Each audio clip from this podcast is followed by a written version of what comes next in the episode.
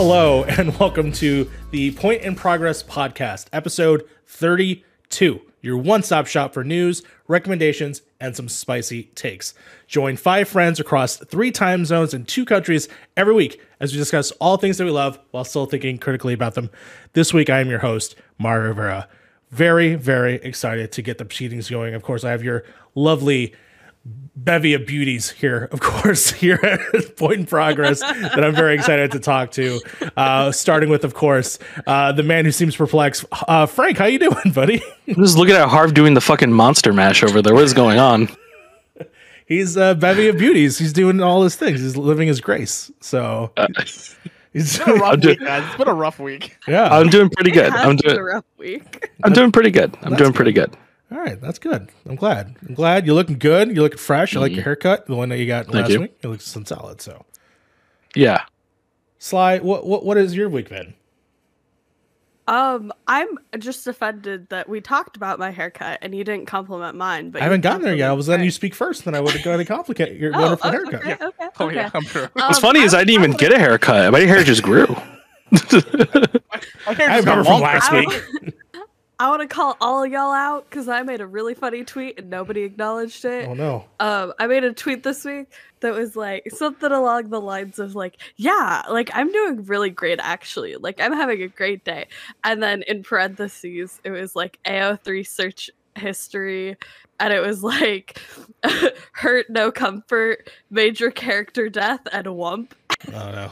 And I sent Uh, this what? to a group chat, and my friend Kirsten was like, I don't believe you. I can excuse the major character death and the wump, but the hurt no comfort is where I draw the line. You're not okay. Hmm, I'm wondering. I want to know where that major character death is. We'll talk about that after the show. 'Cause I Yeah, have a feeling- I, I'll- I'll uh, talk- no, I'll talk about it when I get to what I've been watching. oh no. Okay. if it's a spoiler, leave it. I would leave it out. But if it's No, not, no, no, no, it's not a spoiler. got it. If anything, also fantastic haircut. Uh, see, Also, thank you to uh, Loki Mike for the follow. Really appreciate it, man. love you. Thank you. Thank you so much for being there and, and keeping us and helping us grow and keep this thing going. So thank you again so much. Uh, Harv, I'm how are you been? I was just really thrown off by Mario going like this. what? I, you like helping us grow, Helping but us you grow. were you were doing the boob grab. My week has been uh my week's been just uh, thank you, thank you, Harv. my week's uh it's been a lot of work. Um but I got the tail end of the week has been good. This- We got the Elden Ring stuff yesterday. Um I am back into video mode again for next week, so I took a week off of just like doing anything like video based or anything like that. So we're back at it again this weekend. Okay, well Hell that's yeah. That sounds good. It's keeping everything productive and busy, which is always a good thing. Um, of course, if you notice, we're missing somebody. Fiona is not here. We are a four uh, square quadrant going on right now. Fiona is very busy, aka Fee, because everyone makes fun of me when I call her Fiona. Uh, She Fee, got guys. Let, let's be. She says she's an fake. extra. She got bit by a snake. She got bit- Oh yeah, no, she got She- that's why like, she is sick. and then She, she technically is, is what's surrounding people- hilarious? She got bit by a snake, and then when she went to the hospital for the anti venom, she got bit by a scorpion right afterward. It was God, insane. man. my God. that's, that's, Yeah. that's, I didn't even think there was scorpions. I didn't think there was scorpions in Nova Scotia, but here we are. Well, I mean, they got lobsters. they got to have That's door scorpions. right? twice. Well, to combat that, well, the reason why she was bit by a snake is she's hanging out with a group of people that are constantly being bit by snakes over there. Kind of funny. Uh, with a little bit of housekeeping, uh, shout out to uh, Fiona, who is of course helping out with the Extra Life. Extra Life is happening this weekend, of course, on Saturday, uh, November sixth, uh, where they will be obviously assisting with kind of funny in their groups of playing video games throughout the day, which I'm very excited because they're playing Metal Gear Solid 4 for like several hours. I'm very, very happy about that. Um, and uh, so shout out to them for uh, putting so much effort into helping kind of funny and obviously getting the big, beautiful kids the money for the uh, Extra Life charity. So thank you. Shout out to them for uh, doing all that. So that's why they're not here today. Um, I also want to give a shout out to our friends at Six One Indie, which of course launched uh, year two of their brand uh, with a new logo and some projects coming up. So give a great shout out to uh, Mike, Kelsey, uh, and everyone else that is associated. There's actually a huge group of people that are behind that. So want to give them uh, the much love as possible. I Um, saw that you yeah. started to list off people and then go, I'm gonna forget somebody and quickly Yeah. avoid it. that's right. So I'm just talking to the person that was in the video. So um, Mike's on the thumbnail. We got Mike and other people. and other people. I can name like 10, 10 people maybe from there, but I'm just like, uh, just not going to do it. Just won't do it. Uh, speaking of naming See, other, I was gonna cheat and go off of the the private Discord. nope, nope, that not even worth it. Not even worth cheating. Nope. Of course, entering also year two uh, and doing a rebrand, shared screens, formerly of Waypoint. They've uh, been friends with us a little bit as well. So shout out to them. And also, I just saw that uh, the Geeky site is also entering year three. So all of us are starting to get our anniversaries over uh, becoming things over the pandemic. So I'm actually very happy about seeing everybody Weird. thrive. It is very weird. we all didn't exist a couple years ago, and now here we are. nobody, uh, everyone here just just was born from the pandemic. That's right. Molded I by like it. I like how we were like uh conceived like last week, but did not launch for like four months. Yeah, So like yeah, yeah. everybody's having their anniversaries, and we were like, we were an idea. Yeah, we Y'all were. Yeah. know we were a us, thought. but we we were we were a existed. We were concept. I mean, gestating. We've we planned it out. We planned it out pretty well. Yeah, I'm really happy with how we launched, but it Yeah. just Yeah. cracks me up. I love that we launched basically on on Valentine's Day, and I think that's uh, a really cute little fun feature about us. So once we get to year two, or we talk about year two, that's when we will talk about our little anniversary, um, which I really hope is uh, Third Base Club, uh, the sequel. Um, Oh, for sure. more raunchier That's this a time. guarantee. So very, very hopefully for that. And the last point of housekeeping, of course, uh, Sly launched a new show, 15 and 15. I was in the first episode. Mhm. So much fun. I hope y'all got a chance to watch that. this week, Yes. and with Kyle actually. Also, Oh, also a six one indie person. Kyle, Uh, really cool people. yeah. Trophy room. Um, and of course, uh, where I gushed about Frank in my episode, and he didn't watch it. Uh, I, I I've been I've been busy. I started a new job, so I've been a little bit busy this week. That's right, you have been. So congratulations on that as well. Um, but also we uh, we launched a trailer and first episode of finally the thing that we've been hinting at for a couple weeks. MC University, Marvel Cinematic Uni- University, Marvel Slicing University, whatever you want to call it. It is, of course, our Marvel centric podcast where we get to revisit older Marvel films that are kind of canon to the Marvel Cinematic Universe Canon adjacent. canon what I've been calling adjacent, which is cool. Um, so I'm excited to uh, go on this journey with Sly and sort of do a what we call it Stanley seminar and go through and explaining and discussing all of these films. Um, obviously, we're excited for the first episode, which we pre-recorded. A couple episodes are pre-recorded, so uh, we'll see what we'll. So I'm excited to talk about the fact that the response has been awesome. Um, some people have talked about it. So many comments, which I'm very excited about. I'm excited for just participation for people watching the show along with us. So that's what's so great about it. And we try to make it also as digestible as like this is a an hour commitment, less than that. So that way it just you know you get to enjoy the show with us. There's a pop quiz element. There's even interactive stuff like a music playlist that we're gonna maintain and keep developing as we go along the movies. So definitely keep here at Point in Progress and at, you know, when we eventually launch the separate podcast feed, MC University. Definitely check it out there. But the first episode, Blade, is out.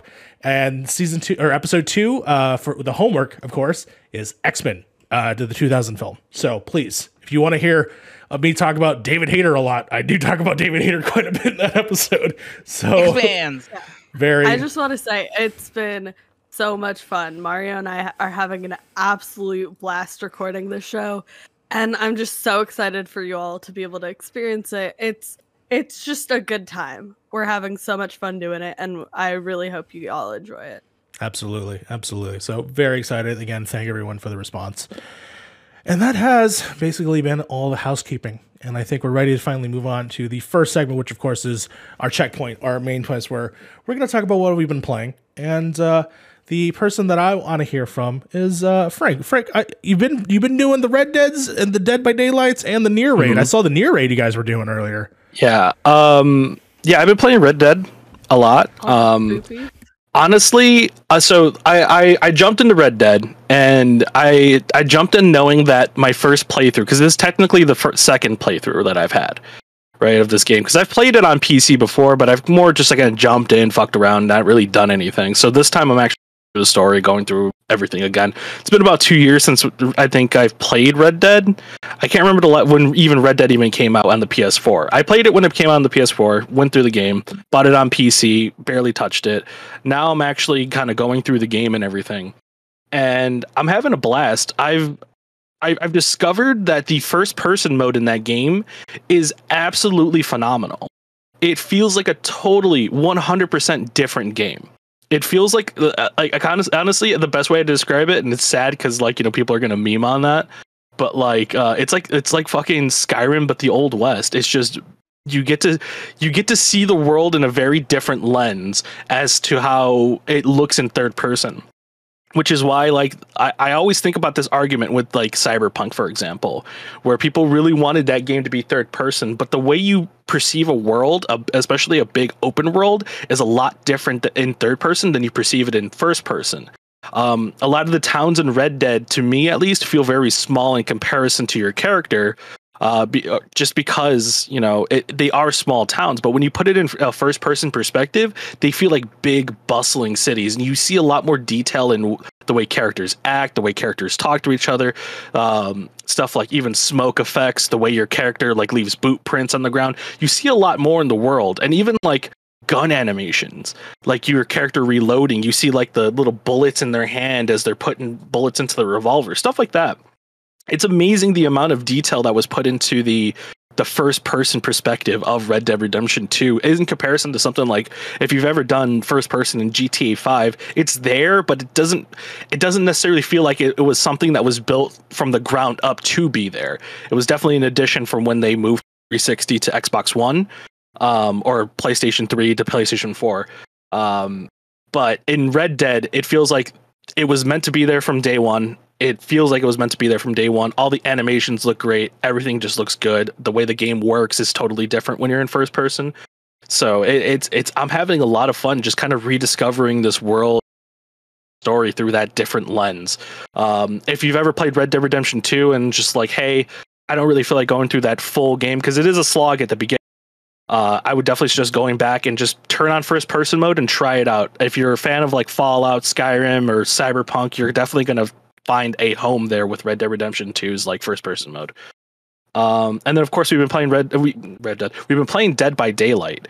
Um, I've been playing with Fee. I've been playing with uh, Reagan, a friend of ours, Horror Stones, uh, Chase, Fuzzy Navel, and uh, some other people such as uh, Bossy Witch and uh, I'm trying to remember Flip Flam, Flip I, I played, Flip Flam, uh, uh, Pancakes and Mario. Yeah. Um, we've been playing a lot of that game that we've come full circle on people playing Dead by Daylight, which was one half of the inspiration for our name. Yeah. Um, point in pro- uh, fun fact there, actually. It's a good thing you brought that up. Uh, point in progress, the whole pip idea came from us pipping in, in Dead by Daylight, because that's that's how you would know that you're progressing in terms of leveling. Um, but yeah, no, I, I've been having a blast with that game. I feel like uh, I have a blast, but then again, that's just me getting better at the game and getting used to all. I, if anybody doesn't know here, at least in the uh, in the Twitch sphere, we I typically don't play that game unless it's like Halloween around October, November. After November, I kind of drop off of it. So there is about a year's worth of changes that happen every year. And coming back to that game is crazy because I do not know what's changed and how the killers have changed and the new metas and stuff like that. So it keeps it a little interesting, but at the same time, I feel like they've really kind of nerfed Survivor pretty hard.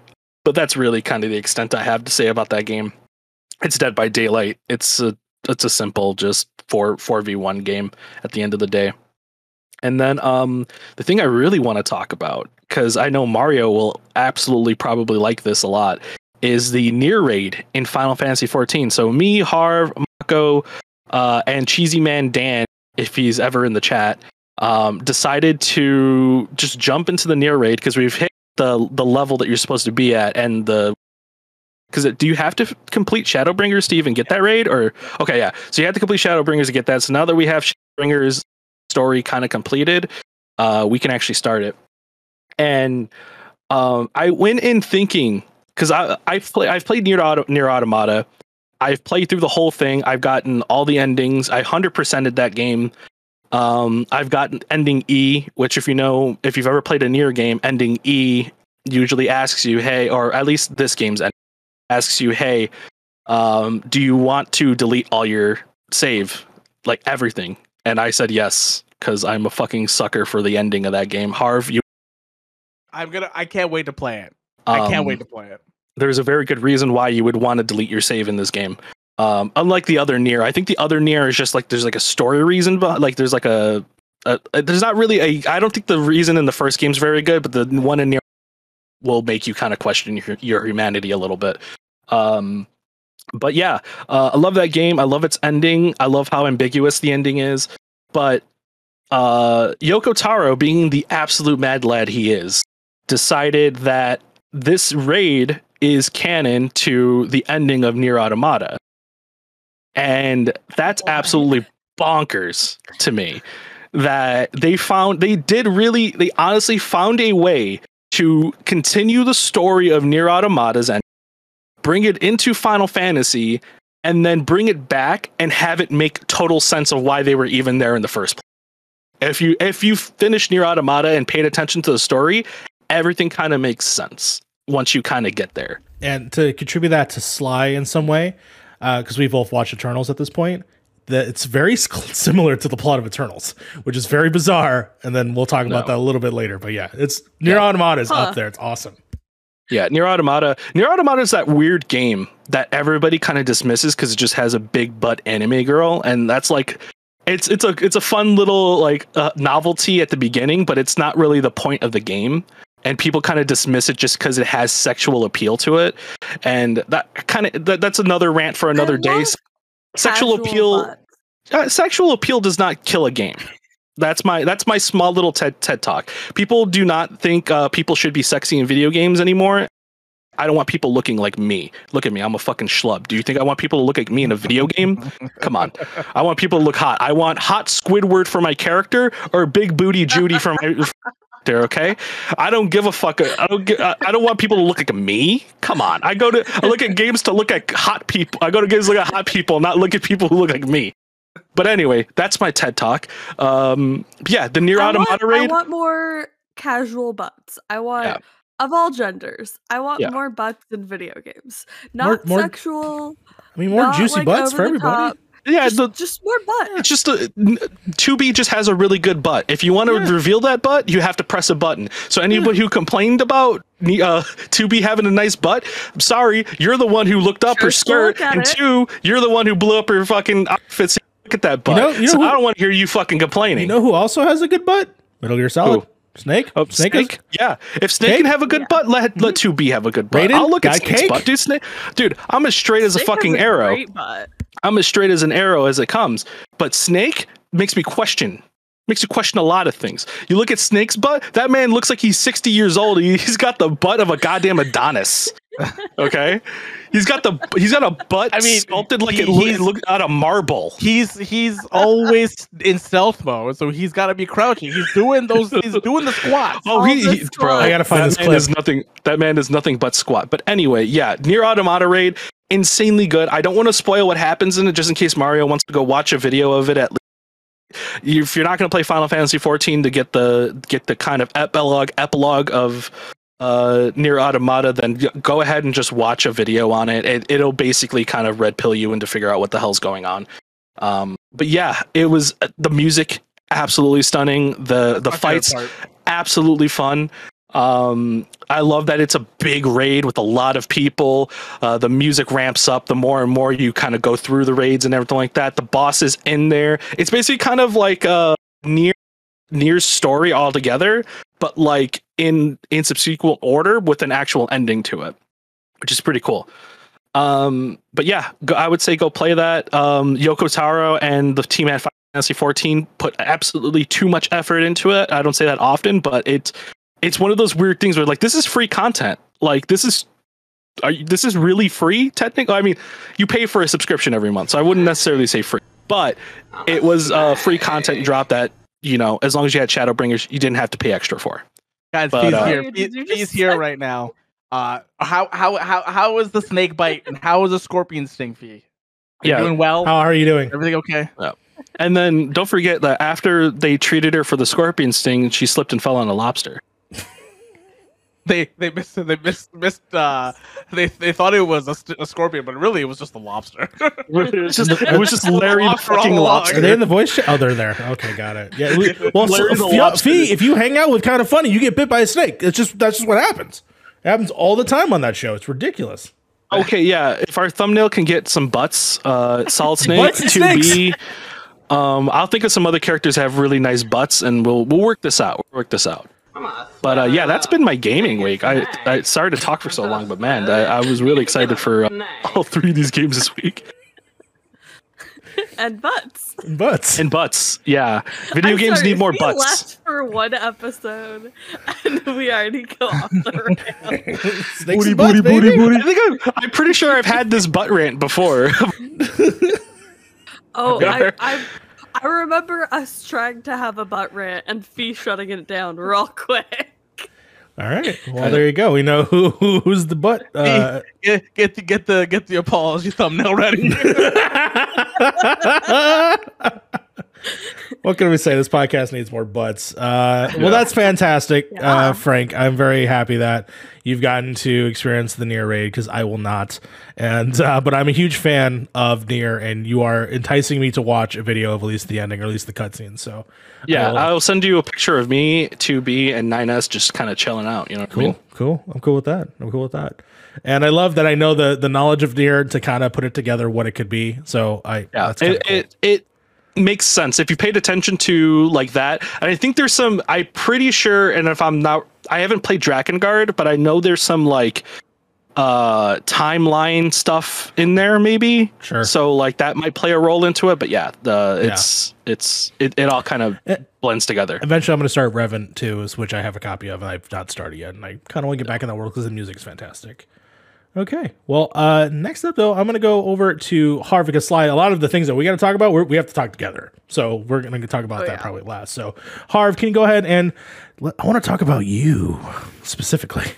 Okay. Okay, so I started this show last week. It's the Mhm. Netflix Netflix original. It started on Lifetime apparently, and Yes, then it came did. over to very fucking weird, very weird. Um, They're in some freaky shit on Lifetime. I don't know. My mom has a Dude, subscription. This this this show is messed up. There's some psychopaths on this on the show. Um, I have gone. Through, I'm a third season, halfway through the third season now. Okay. and um the more this show goes the less i like it mainly because i feel like they're adding if i okay season two i did not like that much i, I thought season two was short was was not great season three is kind of like a little bit more my style mainly because i love the suburbs thing and i'm a huge huge desperate housewives fan huge fan of that show All right. so this is like this is this is this is my shit. This is my shit. But there there there is I I it feels like the shtick that this show is trying to do. So this this guy is like he's he's got some mommy issues, and he is turned into pretty much a to say the sociopath. At- least. yeah, pretty much a sociopath at this point. yeah Where like he most people becomes very obsessed with women, thinking like he loves them after he sees them once, and then he becomes obsessed, and then it like it's all consuming, and then And of course, by he, you mean Dan from Gossip Girl. Sure, I've never seen Gossip Girl, so that's yeah. He's got mommy issues, daddy issues, girlfriend issues, neighbor issues. Every issue in the book. Sounds like someone Um, has not left this high school phase at all. Just stood there, just like in love with everyone. Well, I don't think he because Basically. he he like he wasn't he's in a lot he was in a lot of fo- like foster homes and stuff like Ah, that. Okay. So he was in the system and that that kind of type thing. But the more we get away from what the first season was, was what was us like introducing this with him, and then him obsessing over this one girl, and just kind of building this world. It was so intriguing. So so it was done so well, and now it's just progressively just getting more like, okay, yeah, he's gonna do it again. Yeah, he's gonna do it again. Yeah, he's gonna do it again. We're So gonna kill him again. show- well, there, there it is, right? but like, so I don't know where the show could go in like season four because season four has already been uh, greenlit. So I don't know where they're gonna go. I don't know how the season ends, but the main reason why I'm sticking with this season right now is mainly because uh, it's the Desperate Housewives kind of look. You know, you got the Sure. suburbs, you got some, you got a lot of white picket fence, a lot of, a lot of rich white people are on this on this fucking uh, street, and Oh, yeah. uh, and uh, yeah, they they um, I don't know, I. I like the show, but it is getting a little tiresome after a little while. And Afi is also reading the book because it's based off a book. And apparently the show was like nothing like the book. So I am very That's confused on why why they went that direction. When you have source material. Like you literally have source material. Yeah, it's it's an age old argument. It's just like we want to try something new, but it's like the people who are trying something new don't really understand why the people who wrote the book wrote it like that way in the first place. So they just try to have their own kind of headcanon. Sometimes it doesn't work out very well. Uh, to me, so I'm, I've turned a total corner on this where I was like, oh, I really want to see the adaptations how they are in the book. But to me, I'm like, the book already exists and I have that forever. So if I want to see a new interpretation of something, then I'm all about it. Like the fact that Dune can exist in like three different formats and, and there be totally different interpretations of it, I think that's co- kind of cool. Like, when it comes to like shows like this, yeah, they have source material that they could pluck from. But I do like that. That it's just like I don't have to compare it. It could just be its own thing. Like Locke and Key's another thing. Season two's out, and it's supposedly nothing like majority of the books that I love. But it can exist for other people in a different way. No, it can. No, I, I I agree. It the can. mistake of checking general while we were recording. I, I, I, I, I can see it. I can see it. It's just like it's weird taking that much of a because like what what Fee is saying is like season one is the book. Season two they start veering off. Season three he's not even supposed to be like in season three he's in San Francisco area. He's in North North Cal. Sure. In the book he's in Washington State, running away from a character that he's like married. Like like it, it just doesn't make any sense. Is like that that is a huge deviation from where where they've gone. Right, that's a huge deviation. But again, like Mhm. yeah, the books are always there. This is what I always say about like uh, you know, like the Harry Potter stuff. Like movies were good, right? The Lord of the Rings movies were good. Game of Thrones, people are reading the books, you don't need to watch the show. The the books are there for you, right? Yeah. Yeah, But I feel I feel like uh, it usually works out very well when it's a comic book for that for that thing. Like uh, you know, different interpretations. You're you're it, comic books already have that, right? With books, it's a little bit harder because it's really just one person's interpretation of it that you're kind of following. And I know a lot of people usually get disappointed at that because it's like you only re- usually, usually, not saying always, but usually, you only get one shot at, of a live action. And when you're doing a live action, people kind of want it to be a live action version of what they read, so they can kind of they everybody has an idea what they see when they read, but this is the chance that you get to actually see that on screen. And when it's not the same exact thing, I can understand when people kind of get a little bit mad, at least in the book sense. Comic books are a little bit different because you can interpret a comic book 500 different ways. But like, you know, a written story is a little bit different because it, ar- it already has the, the groundwork there. You just have to put it into screenplay. Sure, but there are definitely grand examples of hey, they went the total opposite direction and it's a way better product for it. Prime but that example. depends well, I was going to say on the, on the writers. The- that all depends on the writers. Well, the right? Stephen King is the one I'm going. Yeah. Is what I'm saying. Oh, is yeah. where The Shining, the movie, he hates because it's Yeah. barely nothing like the movie or the book that he wrote. He then shot his own version of it, and it's terrible. and it's Well, a direct let- yeah, but- copy of the book. So that that's But what I'm then again, but you have to also Stephen King isn't a director, right? Like he No, he doesn't know how to make these kind of movies. And right? Stephen No, King's also on like a massive amounts of cocaine. Like I was going to bring that time, up. I probably. was going to bring that up. yeah, yeah. only only a person that's high on cocaine can think of like blood being all over the fucking hallway coming out of the uh, elevator. That wasn't his idea. Kinda shit. That was Wasn't his idea. That was Stephen Cooper, uh, uh, Stanley I Kubrick's believe idea. that's yeah, I believe that wasn't even in Well, the book. Stanley Kubrick, you know what? I, I stand corrected. Stanley Kubrick's a fucking I crazy guy stand too. Stanley Kubrick. It's kind of like how Halloween. Uh, I think Halloween.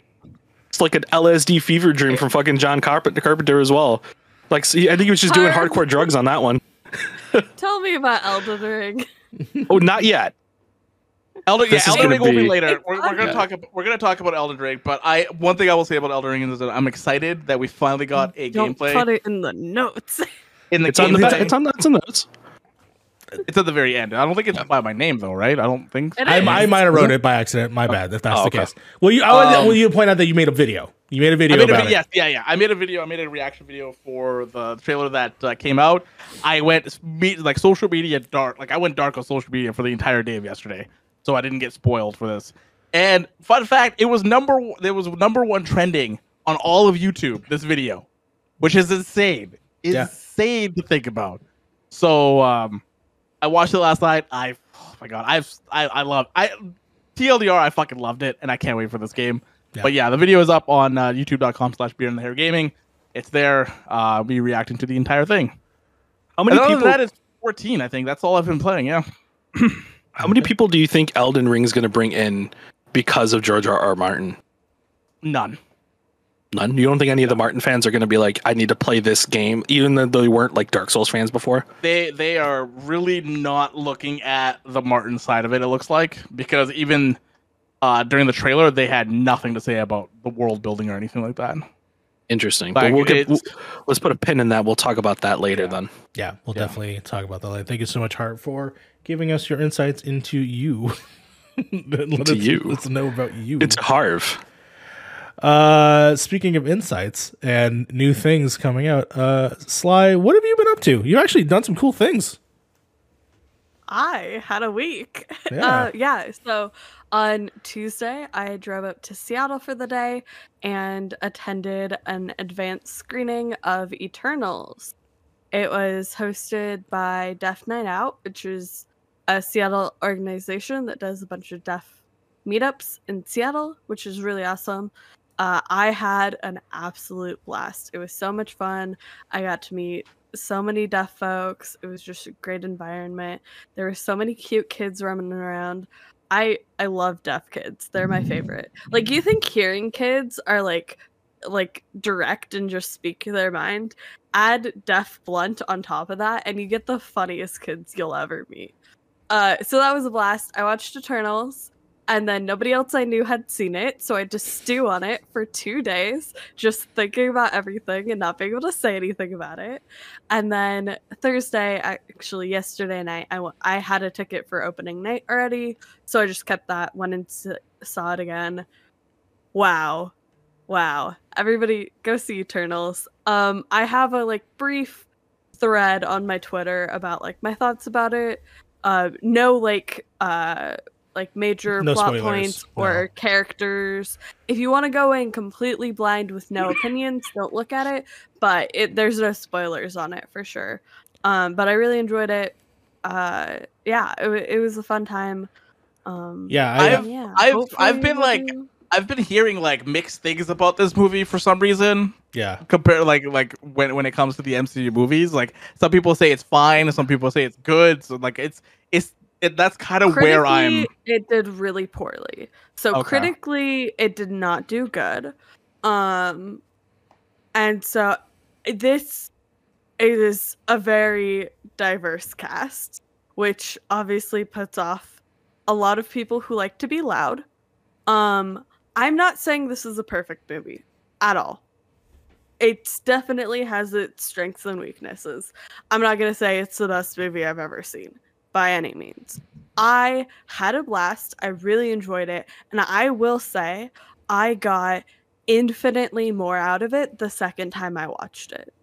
So the first time I watched it, I was mostly thinking about the comic story beats and trying to see like what the plot was going to be. So I was very focused on the story, the plot, what was going on there. My second watch through, I was I knew what the story was already, right? So I was looking very closely at the characters, the characterization, the interactions, how they structured them, how they developed them, and seeing it a second time, really getting to notice all those intricate uh, character moments made my experience so much better. Like I really enjoyed it after the watch the first watch through, but the second time I was like, wow. Um yeah. it I really enjoyed it. I agree with you a lot that it's a really larger than life movie, but it's also about the smaller moments, especially between the characters, between um, you know, Kumail Nanjiani's character with sprites, um, those little scenes, uh Drew was uh, with um uh, with Iara, I believe is the name, the speedster. Makkari. Makkari, my bad. Sorry. I'm, uh, some of the names remind me of characters from other things that I love, and so I could like I, sure. like Kari from uh, Avatar: The Last Airbender. Um, but, but yeah, I, I agree with you. To me, in this film, fits to be dead center of the MCU of all the movies. So it either it goes either way in certain aspects. Where like it's not a Thor: The Dark World by any means, where it's just kind of boring. This actually has some interesting insights and specifically the plot. And I agree with Sly what they said about what they think that the overall theme of the films are, what it's actually about. And I believe I'm gonna be talking with you. Uh, we're gonna do an extra credit MCU University video where we will talk about the movie, so that way we can actually give our thoughts out there um, in full detail for this. So I will just I'll say Yeah. that Makkari, Druig, and Phastos are the dream team. I love the three of them. They're the best. they're really great. um but yeah, I I'm definitely a little higher on the film than this. I will say um I know oh, okay, so I know I'm very uh down on Thor Ragnarok. I I, did not like it at all. It was not a favorite of mine. Uh, and I know that like a lot of people do not agree with me. A lot of people think that's one of their favorite films. Um, one of my biggest problems with Thor Ragnarok, I feel Eternals did a hundred times better, and that was the balance of tone. I thought it was like it felt serious and you know heavy and dark, but the co- comedic elements balanced really well.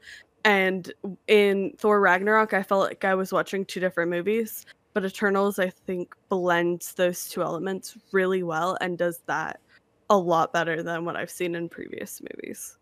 Under that lens, I can I can see where you can make that make that change for sure.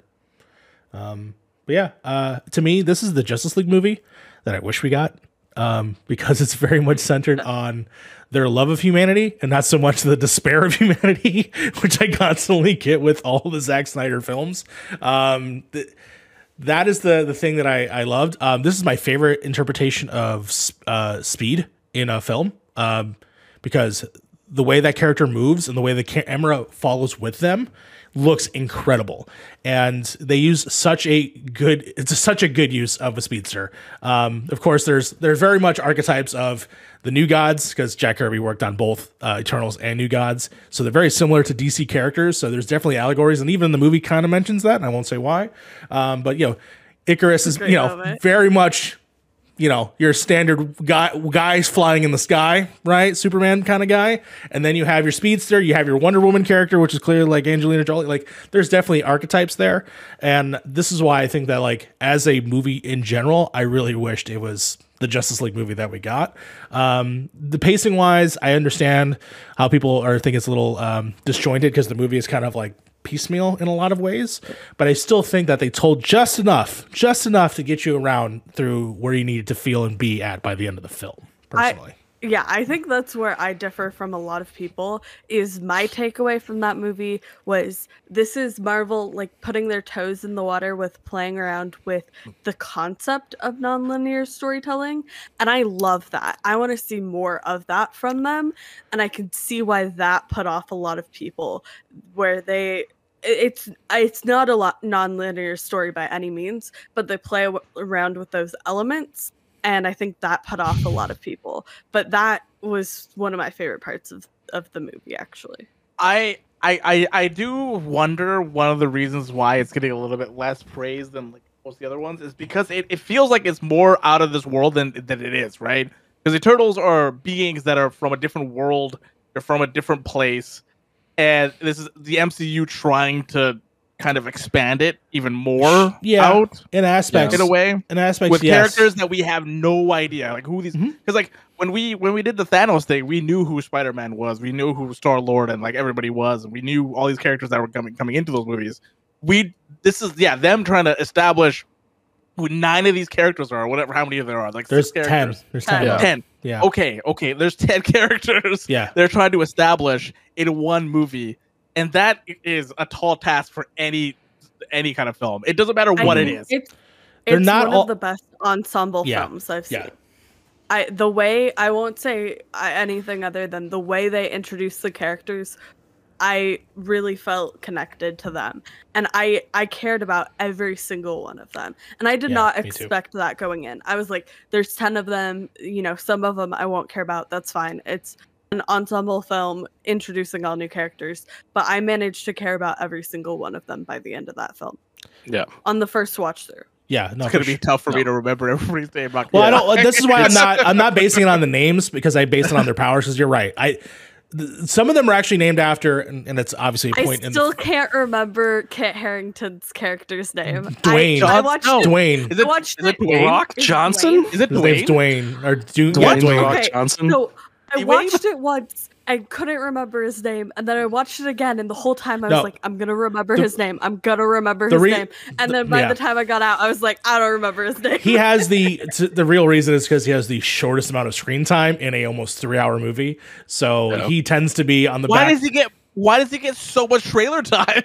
Yeah. I don't want to say why. bring- that's how they bring you in, bro. That's how they bring. That's how they bring God. Um, the post credit scenes are uh, are interesting. They're not the most bombastic things. However, there are introductions to new characters, and they're kind of cool. the the, the Yeah. last one, I lost my mind. So I've heard so many things about that thing, and I'm like, is that who I think it is? Ta- Anyways, that's No, the coolest thing. I'm not no. saying shit. Not saying shit, but Yeah. that's like It's- that's okay, how so- it goes. you It know? is who you're thinking. That's So it. Shang- That's what I'm scared. I'm like, oh, it's cool.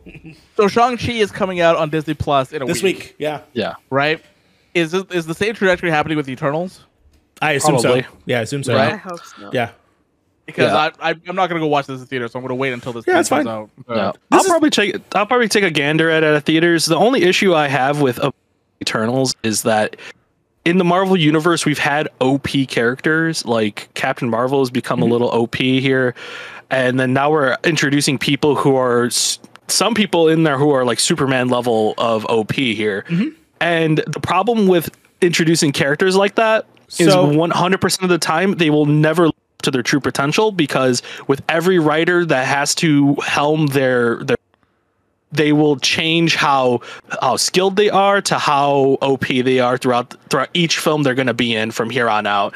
And it just gets so tiresome to see Captain Marvel be like, "Oh, well, I'm going to take out like five guys and have a problem, but I can now take out star destroyers in another film." It's like sure. nobody really knows how to scale these characters as well be as they should. To be fair, well, Um, no, they do it like in the first movie too. Yeah, they? They yeah. They, they, they, they need to they need to figure out how to really scale these uh, characters because now you're So, going to have to introduce let mutants. me no, yeah no, absolutely so let me go ahead and clarify the, the start of this movie they're a unit the movie then is all about how they have to come together they do Yeah. a really solid job of how when they're together they are a, a collective that is kind of unstoppable however because of the events of the movie you see how very vulnerable just one is. They're not impervious to, to damage you know? Like Yeah. they will fucking die if they don't do it. And they're not all their powers are comparable to other characters in the in the roster. So if they're Yeah. left alone to their own devices they're fucked. And they do a Yeah. really good job. There's a character i'm not going to say what it is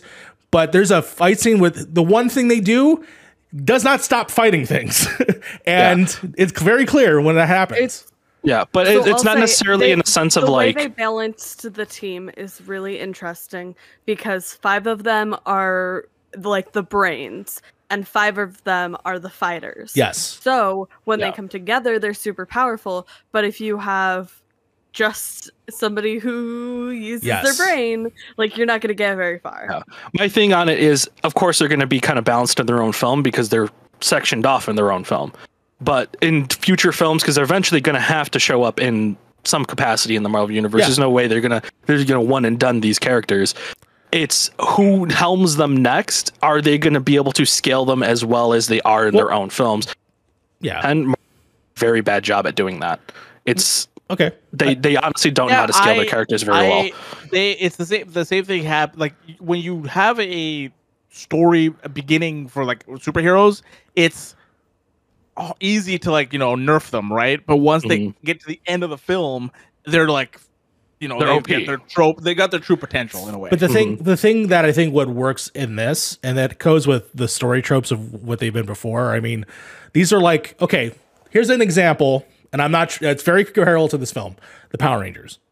The Power Rangers as a collective are fucking almost unstoppable for the most part. When they come together and they go in the Megazord and they do their shit, they know they team up, right? When they're individual though, they can be corrupted, they can be absolutely taken out individually. That's how this movie works in the same way where like they're not all Supermans. All right?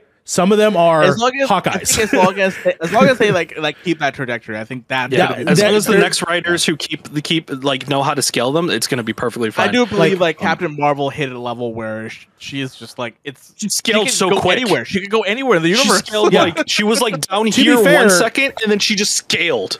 Like they just said, "Fuck it, we're just gonna give her Superman powers." and the only way give to Superman nerf level her of is like she's on a different world. That's how you nerf her. that's how you nerf her. She's just too busy doing something else. No, that's fair, and I'm very curious of how that's going to work in that ensemble Yeah. and how big. God, my dad.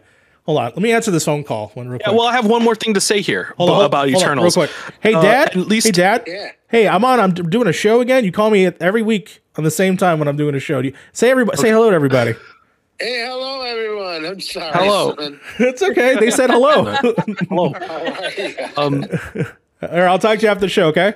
All right. All right. Bye. I have one more thing to say about Eternals, or I just this is the general Marvel universe because Of it's canon in my head. Sure. I know I joke about head people with their head canons a lot, but uh, this is my head canon for the Marvel universe. Uh, this is in this universe. Gilfoyle is obviously not a Satanist. This is the this is the alternate universe where Gilfoyle He's a decided to variant. become a Christian. Yeah, he's a variant. He decided to become a Christian and he became a teacher. Became a teacher. in uh, the he was Spider-Man in, in- universe. He was in Incredible Hulk. He was. Uh, Yeah. He was Yeah. doing college. Incredible Hulk. Gilfoyle is not a Satanist in this universe, so he obviously became a teacher. And Dinesh is the actual cool cousin. yeah. I was He's the cool cousin. I, I think I was like, quit. Gil- I was I like, quit, Gilfoyle, sorry. where are you I- going with this? And then I remembered Silicon Valley. Okay. Now the biggest big conversation happened. It's good. Is uh, how the Totally. tables how the That's- tables that's have turned between the two. I will say. Uh, Foyle becomes teacher. he has and, the. The, and the he- biggest beta of Silicon Valley is so fucking ripped now. No, he's ripped, but I will say he is probably the least. He's my least favorite Eternal out of them. Which Oh, no. was not my- I was looking he's forward to him the most. He's fantastic. no, he's fantastic what he does, and his he has scenes that are great. His powers are not my favorite. That's the only Oh, okay. thing. That's all I'm saying. Um, Uh, Kuga, Kumail. uh, Ku- uh, Kumail Nanjiani. Um, Oh. Kugo, I Kingo. if Kingo. anybody hasn't figured this out I about me, like I, I don't remember I like him too, but actors' just not my names. I refer to them as their characters. So No, that's that's fine. Yeah. I, again, I can't tell you all the character names. Some of these are new. However, I will say Gilgamesh, my favorite character. He's also from uh, Train to Busan, and he's fucking amazing. And I can't wait for more movies with this man in general. I just want to see this man. anybody named movies. Gilgamesh deserves a cool power. So honestly, bad. He's so fucking thick. He looks like me, but thicker and Okay, like who cute. the fuck is messing with the doc? I'm not. I'm not even looking at the doc. Oh, sorry, that's It ain't me. I'm just, I'm just clicking. Sorry, that's me. That's me. Sorry, keep splashing. uh, that's it's right, can I talk about the rest of the things? I Go did for this it. Go for Yeah. it. Go for it. All right, so I saw Eternals. That was great, lovely. Again, check out my Twitter thread. Um, I also made a TikTok about it if you want to see more thoughts. Uh, for video games, I've been continuing with Voice of Cards. Still liking it. Um, I got to like the third area, I guess. I don't know. It's fun. It's it's a card game. I'm vibing. It's very pretty. That's you know cool. Heard cool, they cool. added Nier cards, I really want to play. And then a game I have been looking forward to for like over a year came out this week, and that is Unpacking. And I fell in love with this game at the PAX Online demo last year that replaced PAX West. And I just like downloaded the demo and went through, and I played that demo like three or four times. I was so excited about it. It came out this week. I'm having such a blast. It's such a beautiful, just like relaxing, sorting things, total de stressor, really pretty, really cute. Such a cool idea. I'm, I saw in love with Kate this play game. this. Uh, I saw her Kate play this, and then I was just like, man, this game looks very relaxing and very like, like very OCD friendly as well because it seems like it puts places. And I saw this one video. I think maybe it was Mario that retweeted or somebody retweeted it, where they, um, yeah, where he put it in different places and the different sounds that every place makes with the with the item that you put down. It's insane. They like got The sounds for of- everything. Hmm. the the amount of different sounds i saw like a tweet about somebody talking about how many individual foley tracks are in this game. It's insane. I obviously don't know what they sound like but people have said they're cool and that's awesome. Good for you all. I'm glad you have that. Uh but yeah it's really pretty.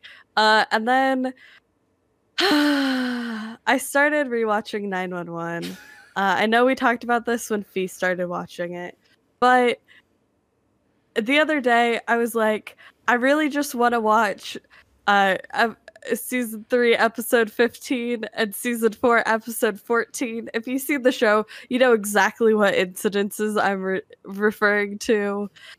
And Your favorite I, crimes? I was What's your favorite crime? d- d- they're both um uh uh We w- go to one character is put in in peril in each season in in those episodes and that's all i was gonna watch and my friend shelby talked me out of it and she's like you need you need the build up and the they're okay moments. So i just started from the beginning of season one again and 911 is a good show y'all. I keep um every time one of the characters does something dumb i just keep going evan and that's the whole first season for me so i've i'm currently on the first season i can't wait for season two because um my favorite character gets introduced then uh, but yeah, I'm rewatching 911. I need people to talk about the show with. So if you've seen 911, hit me up. I I I love the show. I need to yell about it with people. So Yeah, what, yeah. So what? So what is your favorite crime though? Mine's bank robbery. I think bank robberies, like you know They're pretty fun. up there. Yeah, I've been Um, watching a lot of you, so murder maybe. I don't know. putting All people of in the boxes. leverage heists. yeah, putting people in fucking cages. Yeah. Um, I think, I yeah, I think mine would be art robbery because just leverage makes it so fun. So, There you so go. Mario, for for you, there, there, the dude, he keeps bringing like, like, so in the first season, in the basement of his of his uh li- li- like his uh bookstore, he has like a cage, like it's a, it's all plexiglass, and they keep all uh, all the books in it because it's, It's, like room Uh, temperature. like, yeah, they- they it's a, it- it's a safe room for old books Yeah. to keep them preserved. but Got he it. puts people in there that have Just either Blade. caught him doing something or he puts them in there or he puts like the dead body like some sort of dead body in there Makes sense. and every season that that that fucking cage is there in a different place Gotcha. he makes He it in different rebuilds it. places yeah he rebuilds it in Yeah. different places Interesting. Yeah. Interesting. Speaking of uh, dead bodies, uh, transitioning over to what I've been up to and watching. That's a transition. Uh, That's the transition. That, that was a transition. I, have been playing also unpacking. You're Yeah, dead speaking of bodies dead what There's dead bodies. uh, Do you unpack unpacking. dead bodies like in in packing? I thought this game was supposed to be not stressful. Uh, you know, sometimes it can be, depending No. on how you feel, how you feel afterwards. Um, when you can't put down the one item which clearly should be there and it doesn't let you do it, like, why can't I hide my Game Boy on my bed? That's stupid. Um, 'cause I do Why it. on- can't I hide this dead body in the freezer? exactly. Like, why won't you let me open the fridge? i have It's a deep freezer for a reason What Yeah. did Walter White mean by get not, not putting that body in the bathtub? you My know? my real question about unpacking is like, man, this person moves around a lot. But then again, I understand it's part of the story, and I understand why they are moving constantly. As someone who hasn't moved this much, uh, definitely sees like you know, he's, I think they went through their dorm and then they move on to their next dorm. I don't know. Anyways, uh, so I You played. have to change dorms every year, so like Oh man, that's that's that's bogus. Um, Buffy was in the, her dorm for four years before she quit school. Um, no, I'm kidding. Uh, yeah, I've been playing unpacking as well. Unpacking actually is uh, very therapeutic. It actually makes me want to redo this uh, monstrosity behind me. Uh, so I will be redoing this entire shelf to make it more presentable because it looks like it's falling apart. And uh, definitely, you know, maybe add some lights back there. Who knows? That'd be kind of cool.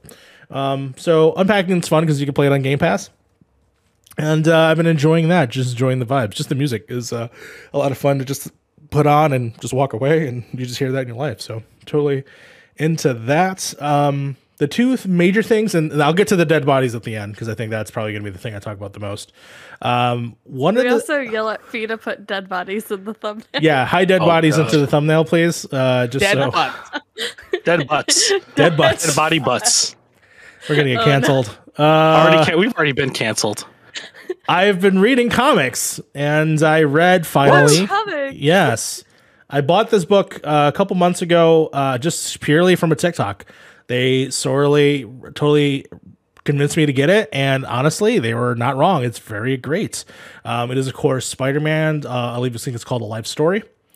And the way that it goes, it's in its own pocket universe where it takes place in the 60s, starting at around 66, uh, right around the time of the Vietnam War and carries on all the way to about 2019 um as if like time was in real time.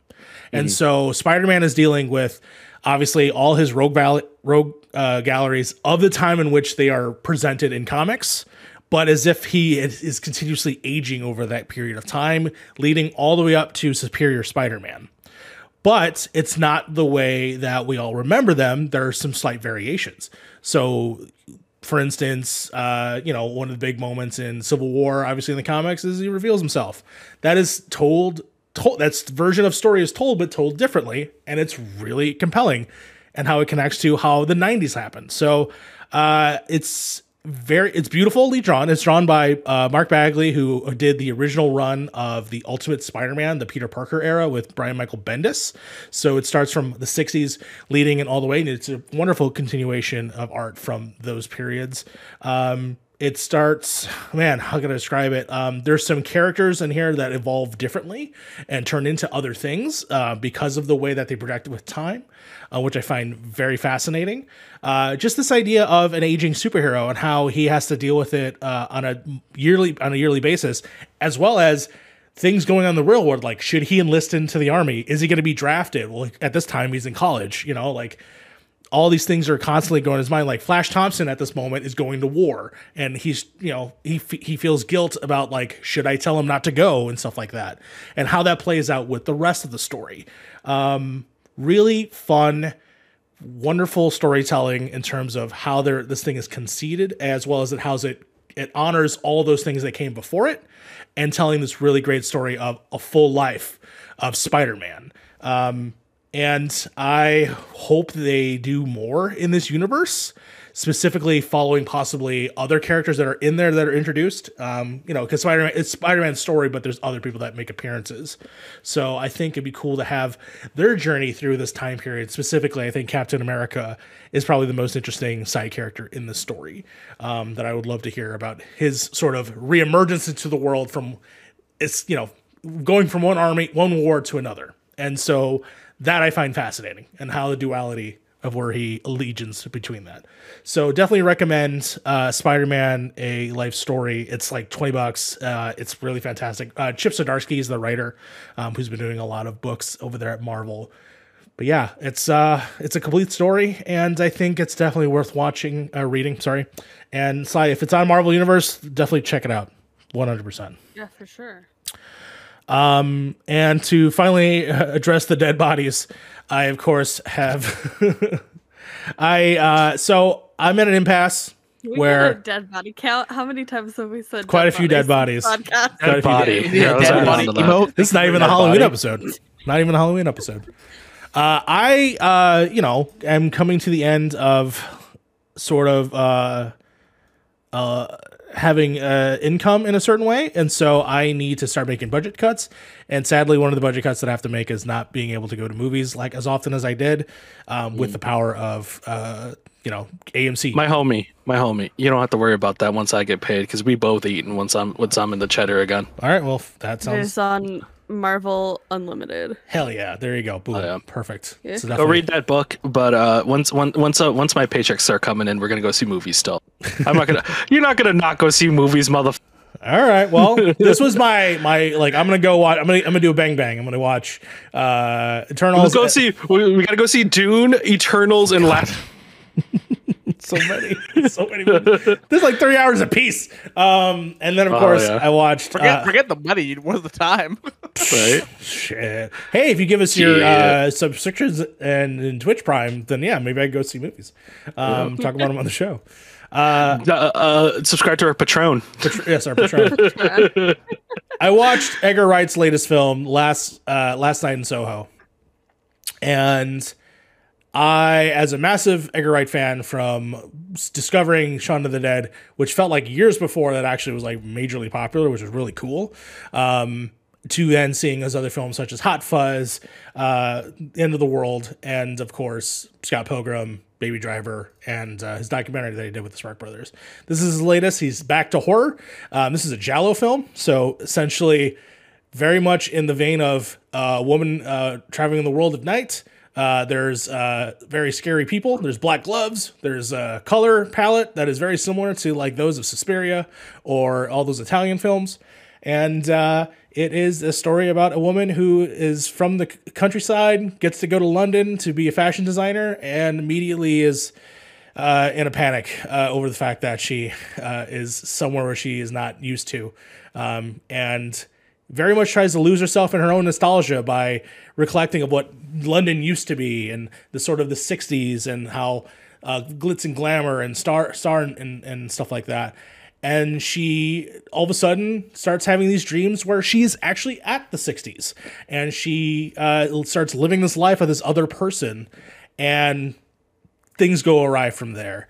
And it is a wonderfully, beautifully shot movie, as all Edgar Wright movies are. So if you want something like my th- my wallpaper right now is, you can't see it because it has notifications, but I have like the shot of her with like the most blacked out eyes ever, like looking absolutely terrified because it's gorgeous. I just love the way that it's composed, and uh, he this movie hits on all fronts, and, and for for the most part, the ending I will say is probably the part that I'm not the most clear about or the message of the ending.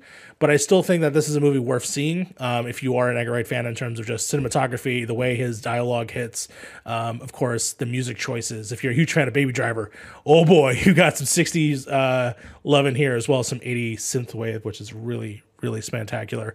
And you love yourself some Halloween dance parties. Hey, there's one in here too. So Monster definitely- Mash. Definitely, definitely uh, recommend uh, Last Night in Soho, which is a very, very fun movie. So As long as that movie does what Baby Driver did, where like it real the music really propels the scenes forward, then I'd probably be into it. it's not the same, like because obviously his was different, where he was using that as like a barometer to Yeah. like he was using it as like to time things. Like it's not like very much like that, but I do think that the music fits for what the vision that he's going for. This nostalgic feeling of the '60s mixed in with what is portrayed on the film. So definitely recommend that. Um, yeah, definitely, really, really enjoyed it. Um, but I think that pretty much wraps up everything that we've been watching, what we've been playing, and ends our checkpoint section. Let's go on and move over to the patch notes. Hello, let me drink some of this uh, battery acid really quick. Get some of that battery acid in you. I Oh. okay. So while he's drinking battery acid, I I I am I was this close of pulling the trigger today of buying a new chair. This fucking close. really? But I can't I can't put myself to hit the the, the button. Another another. I'm telling you, man, you can fix that chair. Like just buy a new 4D. no, I just want uh, I just want a better armrest. chair. Oh, okay. So it's I'm, just the I'm chair looking at, itself. I'm looking, want. I, I am I'm a fucking crazy person. I'm looking at Herman Miller like a fucking nutty nut Uh, nut person. A lot of people are saying the new Razer one's pretty good. Have y'all seen the like kneeling chair where it like you sit on something, but then it also has like leg rests to put your knees on, yeah. so you're like kneeling but sitting? I want that Nope. chair. I know, That's what I I just don't wanna- shit is My- that? I just don't wanna feel like I'm at cannot church. Take that. My knees cannot take that. Yeah. My knees will fucking cr- like. My knees are cr- like they're brittle. They will fucking crumble. I've seen the dust come out of his knees as he got up one time. Dude, every time I go upstairs, I can hear the like the bones going. Have you ever, have you ever seen Every like a time. fuse blow and you see like that black smoke come out? It's basically the same thing. Oh, okay. Sure. Yeah. Hey, Frank, what is our first article? Jesus. So our first article this week comes from PC Gamer's Molly Taylor. Uh, Devolver Digital has gone public, with Sony acquiring a minority stake. So, guys, yesterday, Devolver Digital, the publisher behind great hits such as Hotline Miami, Loop Hero, and recently Inscryption, has gone public. Majority stock is still owned by the founders and employees of the company. However, Sony has invested 5% minority stake into the company, with Chinese internet technology company NetEase staking 8%. What this means for Devolver's future is up in the air, but for all for right now, all I can say is get that fucking money, dude. Because at least the people are so Devolver right now is the largest US company to go live on the London Stock Exchange, currently sitting at 950 mil. Could you imagine how much money they're making if you had a, a stake in that company or if you were there from that company from day one? It seems like the founders and employees of the company are actually uh, uh, shareholders, majority shareholders of the company still. So they're definitely making a good chunk of that money right now. I can't I- even fathom that price you just said. You said 950 mil. Uh, Yeah, 950 mil on the London Stock Exchange. So I don't, I'm not a financial advisor, like I say I in the thing, Look that up. but uh, uh I don't know. be- if that if that's in pounds, it's probably around like 600, 700 million. Yeah, but I don't know if line. that's just on the London Stock Exchange. I don't know if that changes for like the Nasdaq or like Wall Street or anything like that. If there's a separate thing for it, or if I it's mean, separate for check. each Like, stock what, what, exchange. You can you can check what if as long as you know the Yeah. code that Let's they, see, that they use. Devolver uh, Uh, stock. I was gonna type It's, in it's Devolver good stock. that they went public. Yeah, what, what Resonator said is like, but they, I, I didn't know they actually went what they went public for a company for them. Yeah, that's, that's pretty high. Yeah. I am. I, I like that Sony took a little bit of a little bit of uh, stock in there. uh, their company, which is a good, Mhm. I think an awesome thing, and I think it's gonna turn. It's gonna be really good for Sony, for sure, because Devolver just makes good games. They just publish really really good games, and they, They publish amazing games. Yeah, Um, it- it's so They're weird. publishers, right? They're not develop. Are they developers or they're just publishers? I think they do like uh buy buy the games to develop or get or pay for pay developers to develop games under their branch. I don't quote me on that because I'm not 100% sure, but I know there is I think there is like a Devolver game section like in their in their company. Um That can't be however, right. most of the most of, most of the things they're publishing. So, Um, there's not- I can't The a billion thing- dollars. I must be wrong. There's no way. no, it looks like uh, yeah, uh, Re- Resonator just said 150 million dollars in the U.S. in There we USD go. as well. So yeah, Yeah. I the o- the other thing that I'm more kind of like like hesitant about is the China company NetEase going into it for for eight percent. yeah. I. I, I know this is like a big thing with, with a lot of these companies and when it comes to like Tencent and stuff like that. That kind of shit is kind of scary in, in a way where these companies like Tencent and stuff have majority stake in a lot of these companies and they could in, in they could dictate what the gaming market could turn into. Yeah, like what you can and cannot. Because I think that happens a lot with movies nowadays. A lot of these companies are invested very heavily in making sure their movies get shown in. So Yeah, and they, they have, have to to, like, they have heavily to censor their Censor- movies yeah, because they of have to that. censor So, a lot of things. Speaking Yeah. of that, uh, Eternals uh, features a couple uh, having a kiss. Um, Disney is not censoring the film, and so the film will not be showed in China. So yeah, but because of that, it's not being shown in China. But Yeah. So I mean, yeah, like Harv said, I it could be a, a big thing. It could be a the small thing. problem with Eternals is not the the one scene; it's the other. Yeah. I'm sorry. I'm just real salty about that. sure, That's that's been pissing me off all week. But yeah, no, this is this could potentially mean a very good future for Devolver Digital. Nine, I, I'm, I'm if I'm a betting man, I'm willing to say that within the next ten years, they're probably going to be acquired by Sony. No, um, I don't know who shot first, whether it was uh, NetEase or Sony, um, but I don't think either company is going to back down in buying more stock possibly if one or the other is buying stock. You know what i mean? If a company is buying if a chinese company is buying sony's probably going to buy even harder. Or if sony is buying a chinese company is probably definitely going to buy a little bit harder that way. So we'll see. We'll definitely see. But it's the, the best part about this is it's only good for devolver. Because devolver is making hell hella money and it's good for the people who are under the devolver branch of the publishers you know will be under a bigger bigger branch that will uh have their games you know get shown like show to a broader audience and stuff like that the more you have money for marketing and stuff like that we might even start seeing devolver games on like tv at some My my I guess my only major uh, hesitancy takeaway is obviously for them to lose their identity. Um, That's just the only thing that I think that I'm worried about for when it comes to dictating. Yeah, when games are can and can't be made or whatever that is. But uh, yeah, make your money. Yeah, that's fine. Yeah, You're you're kind of right on that, and I didn't really think about that because Devolver is a very like fuck you, we do One our hundred own percent. kind One of of the thing. most fuck you Yeah. company is now Yeah. selling. The- We'll but the- we'll the talk prob- shit on everybody and the not give a problem with that is like if they get a company like a Chinese company that is majority stakeholders, Mhm. can they even do that at that point? Even Sony.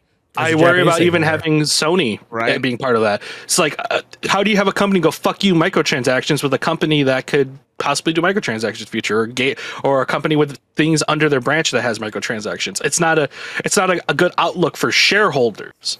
And now Devolver didn't really have to worry about shareholder part of the equation when they were making their like presentations every year or the games they publish or anything like that. Now they have to worry about whether or not or whether to appease shareholders or keep their same identity. And Mario's totally right on that. It you know, we'll see next year uh, how this changes Devolver and from there on. But yeah, I mean, at the end of the day, it's all about making that money.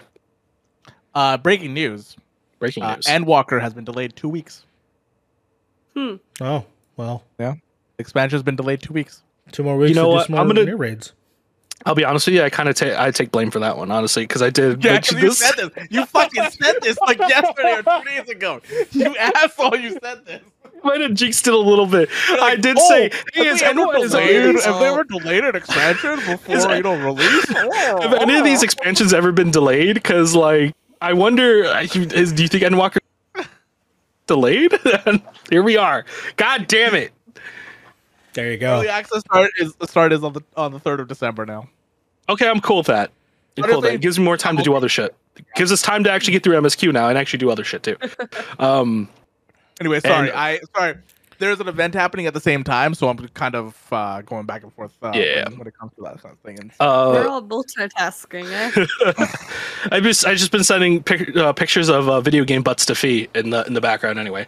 Um, I have a, But yeah, I have to a show. um, I can't multitask.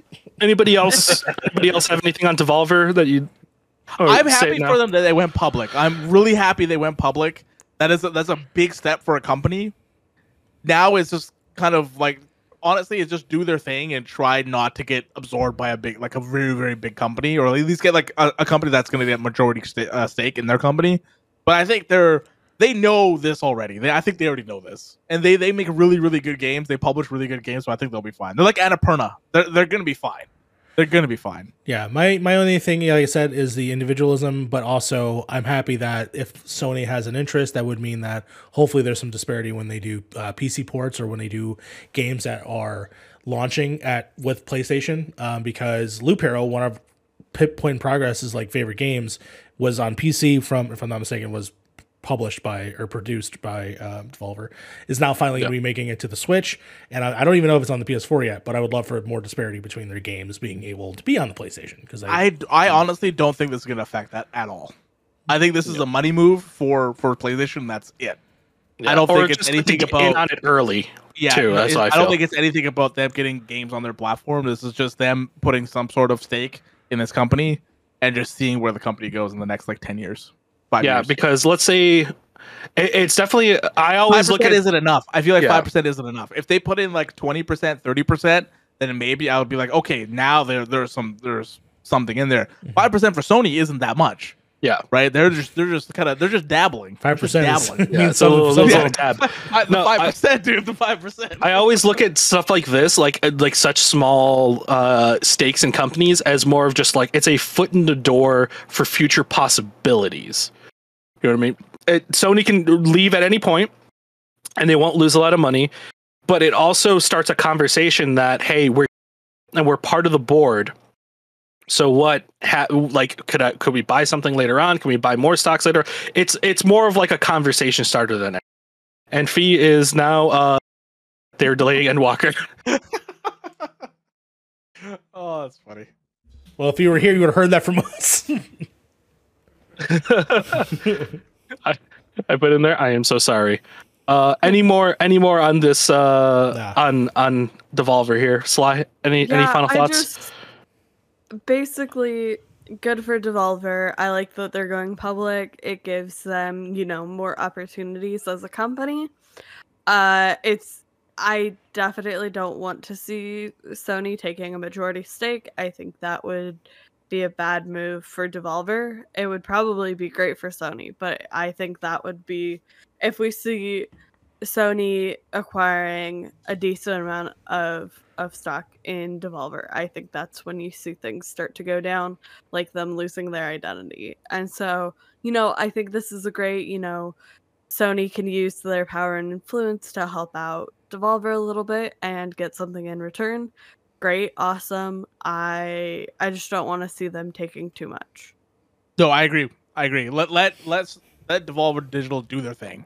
Don't let don't let Sony all these other companies. They do their influence- best when nobody's meddling in their business. Yeah. business. Exactly. And I just don't want to see that become the possibility. Yeah. And on that note, uh, speaking of people losing their identity, our next article comes from LA Business Journal's Nat Rubio-Licht. Uh, Activision. Oh, so here, I just want to preface this really quick because I know we haven't talked about Activision in a while, Blizzard in a while on uh, on the podcast. So anybody who's new here, I just want to reiterate this. Uh, here at Point in Progress, we believe everybody uh, in the workplace should be treated equally with respect and shouldn't have to worry about uh, stuff like getting groped at company parties or uh, talked down to because of who they are, gender, uh, sexuality, any of that. Everybody should be treated equal. Nobody should have to go to the workplace worried about whether or not they are so different that everybody will look at them differently. On that note, uh, we don't typically talk about Blizzard and Activision here because of the controversies that happened with them. Um, I don't think it's right to promote a company that is doing all the literally every single shady little business practice under the book. Uh, the only reason we're talking about is about this today is because we're going to be talking about more of the shady shit that they've been doing, as well as like, not really shady, but more of just like some of the shit that's been happening with them recently. And I really do believe this is a big turning point in the company, so I believe it's something that we should talk about. Um, but n- now that that disclaimer is out of the way, uh, Activision Blizzard executive exits, game delays lead to stock drop. So we're talking more about stocks again. Again, I'm not a financial advisor. Don't take my things. Don't take my my grain of salt for any of this. Uh, you, you do have stocks. You're invested. I, I do have some stocks. I, I I have played the crypto game and won a lot. So, but I do not take anything I say uh, as financial advice. I don't want people telling me that they lost money on Dogecoin. By the way, if you invested in Dogecoin, I don't know what the hell you're doing. Anyway, Shiba. invest Um, invest in our uh, point in progress NFT, please. yeah, or NFTs. Uh, anyway, I uh, swear to y'all, it, the moment any of y'all start seriously talking about NFTs, I will quit for real. Just so you know that. I, Uh, I still, you know what? I We don't want to get into it. An NFT I don't wanna get into I it. quit. no. I, I, The day I don't, make- I don't No. understand them. I don't. the day I make 40k I on an NFT is the day I actually start shilling it. But anyway, um, it seems like the trend this year. Uh, I keep saying this every time Blizzard comes up. This really is not Blizzard's year. Uh, seems to continue as a su- as the company female executive vice president. Jen Oneal this week after just two months in the role. Her role and responsibilities will be transferred to Ybarra according to an earnings call. Following this news, Blizzard has confirmed that Overwatch 2 and Diablo 4, ha- 4 have been delayed indefinitely, though some outlets are saying that it's still coming out in 2022. Yeah, that Uh, game's not coming. Those games are not coming out in 2022. Those games are not coming out in 2022. Um, I didn't even know they had fucking dates. I won't say that right now. that's what I said. So some co- you you saw that some companies were saying like I think IGN and like too. How, how can you This they have dates when they don't have yeah. fucking dates? How can you yeah. say they're delayed when they don't even have fucking dates to them? exactly. Um, I have a quote here from Jen Oneal. Uh, with my time abilities, Ybarra, and transitioning into Activision Blizzard and Women in Women in Games International, uh, in parentheses, to determine the first steps around how the grant will be utilized. Sure, Uh, this comes straight from her. Uh, Here, following this is and let me repeat you because you cut out like during massive chunks of that. Let me just repeat it just real quick. With Yeah, my remaining time here, I will be transferring my responsibilities to Mike and transitioning to a new role, working closely with Activision Blizzard and Women's in Game International to determine the first steps around how the grant will be utilized and its structure. Yeah, thank you. Uh, yeah, and then following this as well, uh, the company's stock had dropped 15% overnight. Um, me, I think Harv. Did we talk? We talked about this earlier this week when we found out the news about the executive leaving before delays happened. Um, this is crazy because at first I really did think Blizzard would find a way to kind of. They've always found a way to snake their way out of controversy. If you've ever seen all the controversy. They always like to play a card where they try to make themselves seem kind of virtuous and then roll back on it really quickly. Um, I do really think throwing somebody like Jen Oneal into the seat as soon as everybody's saying, "Oh yeah, the female female representatives in the company are being treated mis- uh, unfairly," to then go, "Okay, then we're just gonna point somebody who's female." In that uh, was an obvious move that they've pulled before. That you know they're just doing that to save a little bit of face, and it wasn't. It was so totally unfair to Jen Oneal to have to inherit all that bullshit that's going on at, at Blizzard. I mean, that's Um, a lot to inherit. That's a It's lot. a lot to inherit, and people Um, are giving her shit like, on "Oh, she top- only lasted two months." It's like, do you see what Blizzard, the state Blizzard was in before that? indicative of the company in general. The Yeah. company can't treat its workers well. That anytime they try to promote somebody who is demanding to be treated better, they're not going to last longer. She Mhm. didn't just last two months because of her. She lasted two months because Blizzard's treating her like absolute shit. Yeah. I guarantee. They threw her into the fire, and it was unfair to Jen. It was unfair to anybody in that company, um, to have to inherit that much bullshit that's going on right now. Um, I, I we were talking about this earlier this week when we were playing Final Fantasy, and I realized something. I don't think Blizzard's coming back from this. Not only uh, have they really kind of destroyed any kind of goodwill and reputation that they had in terms of the general public, they're destroying the goodwill and reputation they have with their biggest moneymaker, which is World of Warcraft. Um, with Final Fantasy 14 really kind of dis- like we like month after month just absolutely taking over their fan base. You have people within that community wow players who've been playing for years just singing praises of how different it is to play an actual game where people care about its players you know the devs and all that. Um on top of that you have these weekly controversies of Blizzard burning documents that uh, indict them for what's going on in their workplace. You have um, it's just I don't think Blizzard is going to make it out of this. And now with this whole delay, Overwatch and Diablo 4, ever kind of fans you had are probably not going to be there by the time these games actually drop. Um, I'm sure people are going to play Overwatch 2. I I might even cave and play Over- Overwatch, if it's free, but Overwatch Two. It's going to be an interesting thing because they have Overwatch League, so that's going to happen for sure. Like that, Yeah. people are going to play Overwatch Two. Well, Diablo Four is more of like what I am like, like more of like I don't know, man. I don't, I don't know s- so real if quick, people are going to play it. real quick though, the the caveat to the Overwatch League there is, if I'm not mistaken, they're not resuming that league until Overwatch Two. That was something that they've said.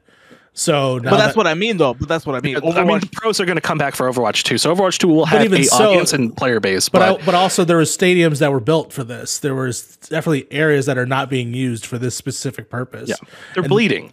It's 100% bleeding. So Yeah. granted, I don't think the company might fully go away because Activision's still a big part and Call of Duty is still a fucking massive juggernaut. And we'll find out this week after the Yeah. release of Vanguard um, how that's been affected. Well, so on the same on that note too, it's a good thing that you brought that up because I was about just about to bring that up. So Call of Duty just came out, and if you haven't noticed, uh, some of the marketing on Call of Duty, a lot of Activision's name has been left out of it. yeah. um, for obvious reasons. I mean, given Activision is a shitty company in its own, but this is more of like Blizzard's kind of fight going on right now. However, when you have a company that is called Activision Blizzard, it's hard to kind of separate the two. Uh, personally, uh, as I told Harv this week, I think by the time I would say maybe one to two years from now, I don't I don't think Blizzard's going to fully die out, but I do think Activision is going to absorb the company altogether. Blizzard is probably just going to become Blizzard Entertainment the way they were before, as just a dev instead of a bigger company, and it's just going to be under the Activision branch. That's the only way I could see Blizzard kind of being swept under the rug, and maybe this company surviving or Activision surviving a lot of the bleed out that they're currently dealing with with these games. Because Call of Duty right now um, is getting a lot of uh, a lot of that excess treatment because of what Blizzard's doing. It's bleeding into Activision's money, and you know how fucking greedy Activision is. So you know they're not going to let that slide. So if if Call of Duty fails and it already starting to track as if it's going to be one of the lower selling Call of Duties at I- least. no, and this I, I think by the sucks. end by the end of this year, it is going to be the highest grossing game. It's it's going to It's going to be a I- highest it's grossing game, but I think it's going to be the lowest grossing Call of Duty game that's come out. Ah, Yeah. Sure, sure. I I'm, guess. I'm very, I, I'm, I always say that every year. It's always the top one. It's Yeah. always the top one. I'm very curious how it's going to go because I know that people have obviously had the World War II fatigue, but my and obviously this is a personal problem is the fact that I actually have some friends that wrote it, and that fucking hurts. Um, because I wanted to play this game, but I don't also want to support Activision, but I want to support them, and to see that this is the conflict that I have is fucking atrocious, and I hate hate having to deal with it. Yeah, it sucks, but I, that's the only way I could see um, Blizzard maybe coming out of this with it with something intact. But we will. We, I guess we'll see. But every it seems like every month we have new news of Blizzard constantly fucking up, constantly bleeding. Like they have they have been knifed at the beginning of this year, and they have stopped bleeding since. Uh, and eventually, I really do feel at this point that they are just going to bleed out at this point and they, they're just going to have to cut losses and figure out what they're going to have to do with this company in order to build any kind of goodwill back to their consumer base I think for me, um, the big thing is I, I, is Blizzard. Blizzard is the big thing to me. Where is Blizzard going to be in the Mhm. next four years, five years? Right? Can they can they bring back this game that's World of Warcraft? Because I I hate being I hate being this person, but like most of the player base that is playing this game has ne- has not heard about this stuff. That doesn't Mhm. know about this stuff this this is not mainstream media. They're like you go to like, you know, mainstream media, you're not gonna see this kind of stuff, right? So people that you're are right playing World of. Warcraft, they're just playing World of Warcraft. They're just playing uh Blizzard games and stuff like that. I'm curious they're how, playing how that's games. you know in, in an online world where you, you wouldn't think like people are saying it in the game.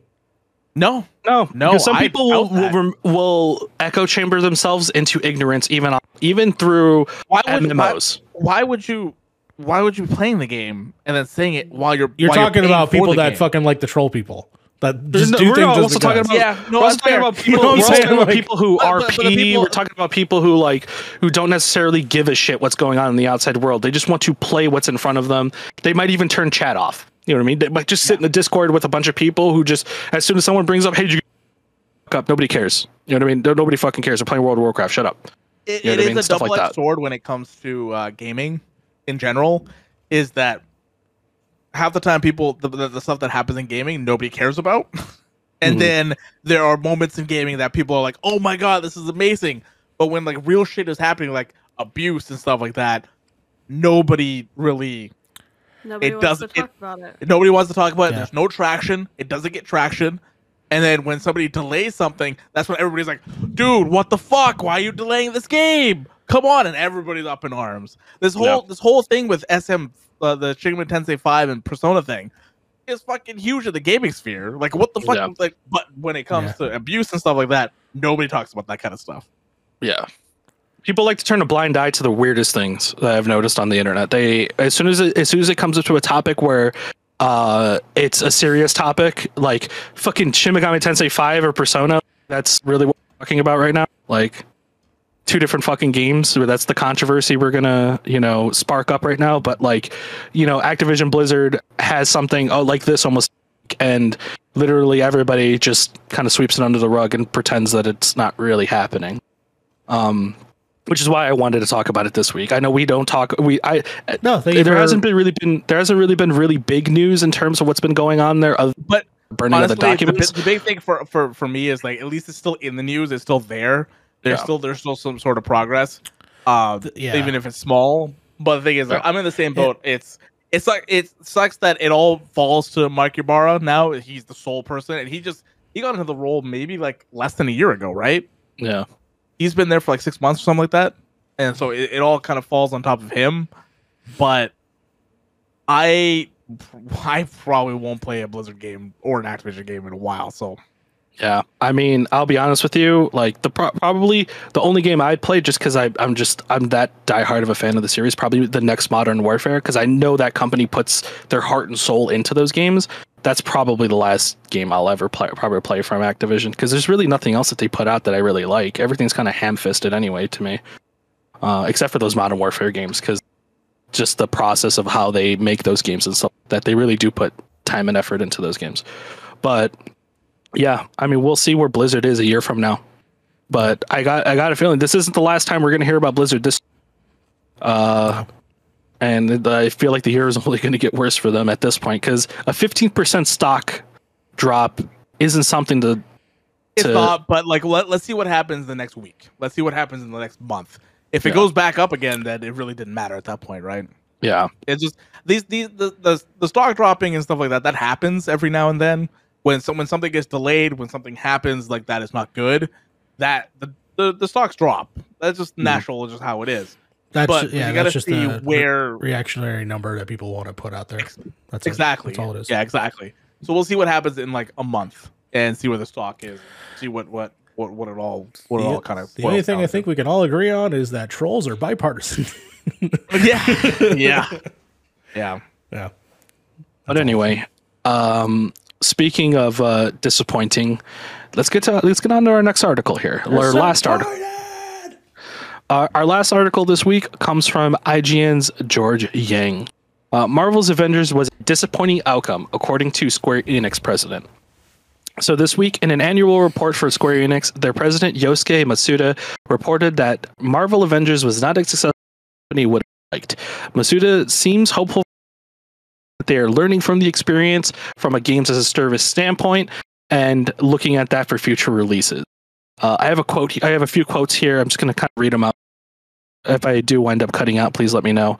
Um, we overcame a variety of unexpected difficulties in the final phase of the game's development, including needing to transition to due to pan- due to a pandemic. We were able to surmount these challenges and release the game, but it has unfortunately not proven as successful as we would. Nonetheless, taking on a games as a service model highlighted issues that we are likely to face in efforts, such as need to select game designs that mesh with unique attributes and taste of our studios and development teams. Said Matsuda. Um, while the new challenge that we tackled with this title produced a disappointing outcome, we are certain that the games as a service approach will grow in importance as gaming becomes more service oriented. Uh, Matsuda uh, is possibly attributing the unsuccessfulness of Avengers 2 Crystal Dynamics not really being the right studio to be making a games as a service type game. Um, but yeah, uh, what what do you have to say about this? Because you, you think? Why would you guys? Okay, so I, I have I have no fault on Crystal Dynamics. Crystal Dynamics, I have. This is all Square Enix. This is all Square Enix being fucking stupid and put, giving Crystal Dynamics a g- uh, games as a service when they've never made a games as a service game. They've never done Yeah. this before. well, they and have then they technically have a games as a service game. Well, you think Final Fantasy is technically a games service? 'cause you no, pay Crystal I'm Dynamics. Crystal Dynamics. Crystal Crystal, I'm talking about just Crystal Dynamics itself. Yeah. Has never made a, a games as a service game. Why would you shoehorn them into Not many making companies one have.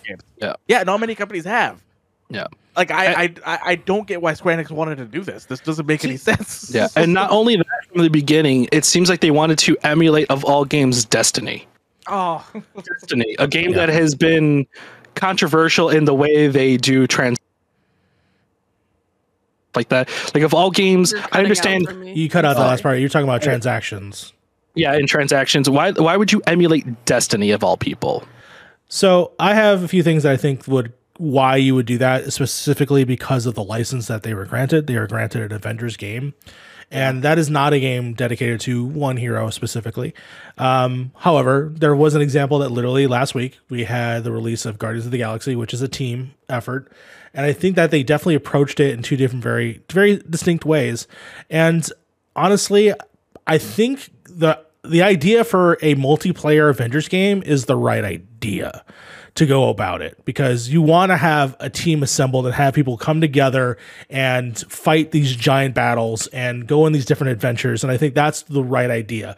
Unlike in Guardians of the Galaxy which I feel is still a singular like movie it's like a group um the way that they approached it was very different and I think that going with the Avengers, especially if it's going to be something where you're going to add more to the roster, then yeah, I, I definitely see why they chose the way that they did it.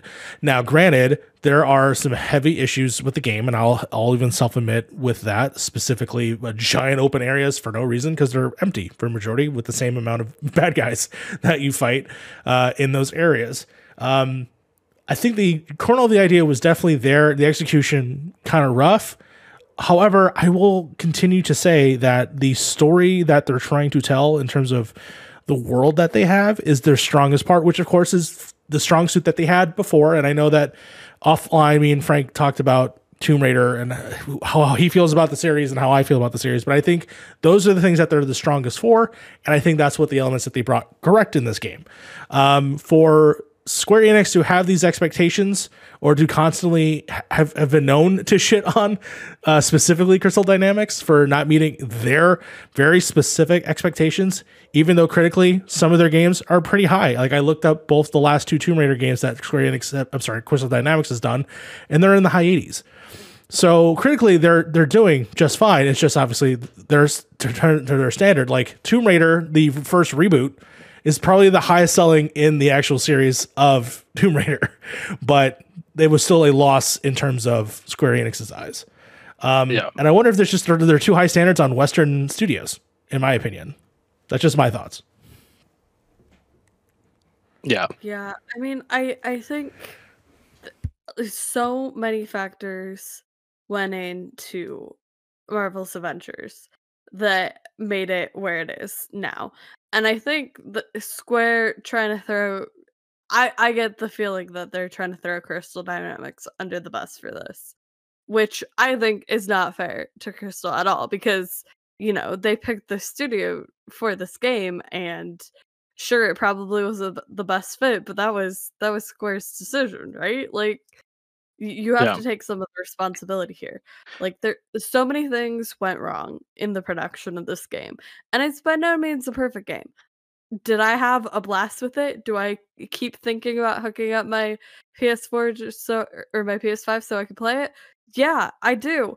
Um but it there's there's definitely a lot of problems with this game and you know i i get that they're frustrated that it wasn't as successful as they anticipated as they hoped but i think square has to realize that a lot of those problems were from themselves and they can't really pass the blame off of that Yeah. and yeah i don't know It also boils down to mentality. It seems like, at least from what I'm getting here, uh, with the way they describe development, it was always uh, games as a service first, Avengers game later.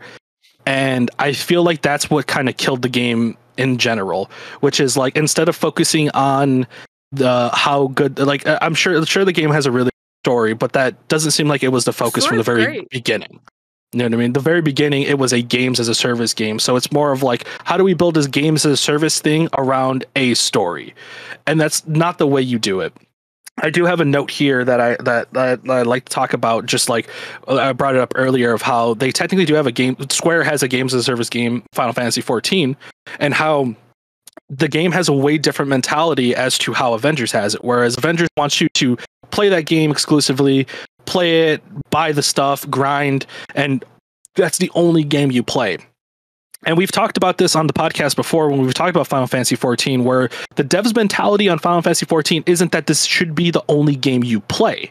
It should you should have fun, but you should ha- it should be fun enough to the point where you can stop playing right now and go play other games. It doesn't have to be your everyday game.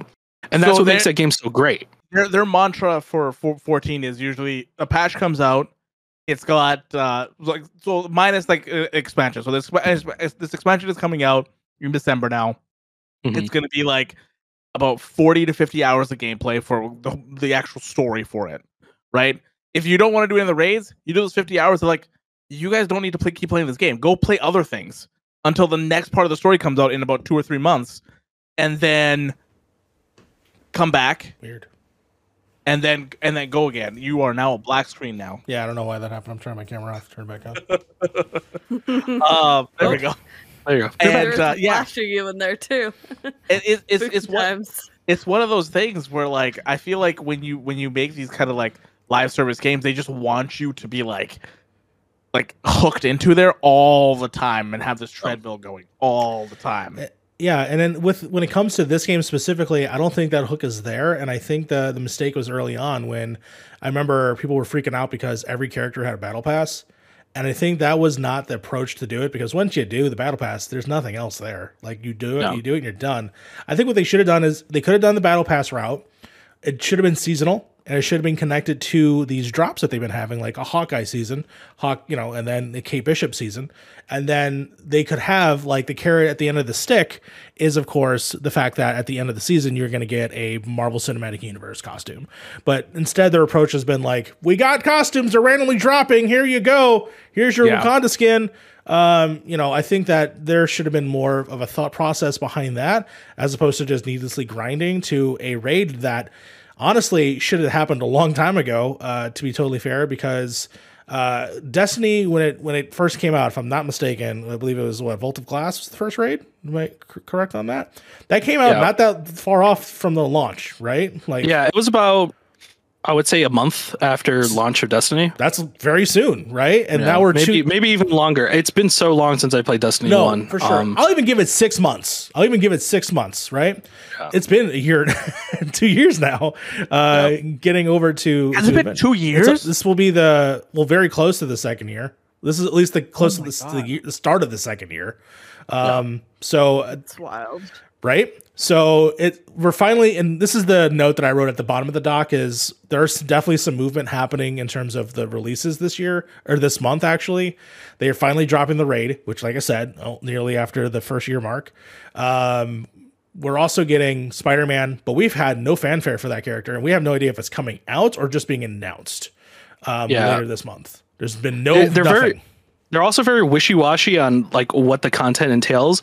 Like I'm trying to find nomenclature that says that it is a character that you can play as because like most of the ads I've seen is just makes it seem like it's just a raid that he's just going to be a part of. what? So, uh, um, Claw? What are you talking about? Uh no, Spider-Man. No, it just says Spider-Man PS4. So that is Yeah. a character, but that's not a, an event. Well, again, is this their announcement of the character, or is this going to be? Yeah, this I is finally the part of the story. nomenclature. That, that, that's what I'm saying. The nomenclature for it. And then you, on top of that, like obviously we all know at least to be it was supposed to be a PS4 character from the very get go, right? But Yeah, you know you're gonna ha- you have some people still questioning whether or not this is coming to PC and other consoles and that, and it's like you're also going to divide your fan base when that comes out because that's content a lot of people are not going to be able to play. Um, so I bought you a PS4 copy of the game because I was yeah, like, I- you're gonna want to try. Still, it's still sitting unopened. I'm waiting for like some kind of cross progression. And once they announce like a cross progression, then I'll probably play it a lot more. Sure. But at least for right now, man, it's it's they're so wishy washy on their way they do all that stuff. It's just like why you have Yeah. you can you can definitely come back from this because there's enough people playing this game. Even though I joked saying that there's only like ten, there's enough people playing this game. There's enough there that if you show effort, that effort will be sh- will, will be reciprocated back to you. But I think it just seems even- like it's just weird. It's not even about like how many people are playing. It's a Marvel property, Yeah, right? This is this is you you, you don't get like you don't get like a second chance at Marvel properties. I feel, you know, if you, if your Mhm. company doesn't nail it, then I feel like they're just like you know what. I, I I hope so because you know it's not, not a minor major spoiler for Guardians of the Galaxy, but there's a small Easter egg that connects them in some way, and so Mm-hmm. I would love for it to continue and maybe those characters pollinate in some direction. You know, like uh, I just yeah. I I I have I don't like games of service. I'm not a big fan of them for for the most part. you play and Final because- Fantasy. but but it's I'm an M- joking. But, That's a but- joke. That was a joke. But but an, but an MMO is different from a games of service. Yeah. Games of service is trying to nickel and dime you for as much as they possibly can. Sure. An MMO, you already pay monthly for it. So Yeah. like what? so they- the stuff you get in there is unlockable. You know you're getting nickled every month. No, Yeah. but I, I'm getting everything in the game. I don't have Yeah. to pay extra money for skins or anything. I get that in the game already. No, I'm kidding. yeah, there's more than enough Right. content for you to be happy for the ten dollars a month that you pay. Endwalker? Do you have to buy those separately though, or is that Yeah, Yeah, the, the? DLCs, yeah, the ma- the major DLCs you have to buy, Got but it. they're like they're not they're not full price game. Like Endwalker is, uh, I think It's like $30. Xbox Live, right? You're paying for the Xbox Yeah. Live, the privilege. And then to- keep in mind too, Yes. when it Yeah. comes to like like expansions for that game too, it's just like you pay for the main expansion, and also give you more add-on content after the expansion's done through patches and stuff like that in terms of raids and certain just dungeons. It- It's it's insane how much value you of the of the price of admission that you get out of that game. it's uh, I I I like like I said I have hesitancy when it comes to this kind of stuff. Like if this was if this was a gas, this game should have been free, and then added you know like what Fortnite does and stuff like that, right? But To- I, to get, fair- I get I get I get it can't be free because it has story content. It has To- like that that that part of the game. So like. To And f- from what everybody's told me, story content is good in the game. to be fair, the sixty dollar insert. Okay, let's like even disregard what it launched with up to right now with the War of Wakanda stuff. To me, it's, it was a sixty dollar game when you can get it way Yeah. cheaper now. Um, but you know, I think that's worth what it's what it's priced at, specifically with the content that it has right now. And then I'm excited to see what they do for year two. If we finally gonna I- get this Kree War stuff or you know all that jazz, like how I it think continues that, to. for me personally, they need to switch how they tell the story in the game. I think they just need. To, I need. They need. I think they need to. I, s- I- see. I, I really wish you played it just so you like to actually get like I, your. so so I I wish that they would I- uh I like the like like I, I wish they would give you the story but then make you want to do more of the content sure. and like not make it feel like it's the same over and over. Well, it's and so that's how the say- main story Over again. goes. Yeah, I w- when I played the first part of it, where it's the Avengers Initiative, Mhm. I just beelined through the story. Like I didn't care about any of the others. I just went through the story. And then when I hopped into the Hawkeye stuff, I did every single area just because I was having so much fun, you know, with those characters. So I would I would do all of the things before going to the next story mission. Yeah. And I think it's when you look at how they tell the story, the first part, you know, I I wasn't very into it because there were so many characters. I was just overwhelmed. And so like I was like there were so many characters at once to like cycle through and you don't really get to like know the characters and play the characters. But when it comes to like Kate and Clint, Mm. uh, you had so much more time to get to know them and get to play as them Yeah. that I think that the storytelling in the second part is incredible. It's really great. Like it had its hooks in me. And I wanted to do all the additional like side missions. And so like I, it really depends on the structure of the story cuz some of it's really enjoyable. Some of it's I had so much fun with it and some of it it just never never clicked with me.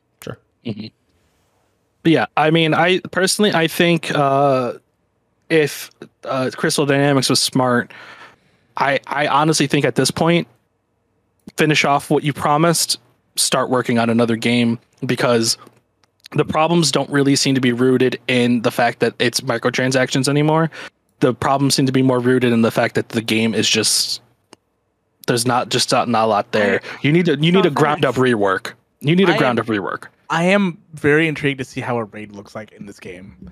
Because every Yeah. time I play this game, it is just not button mashing, but it's like you don't have set roles in this game. You yeah, just you, do you don't shit. really have to worry about you There's know no parries or game. Blocks there or is. anything like that. There's healers. there's an actual Healer? healer. yeah, Hawkeye.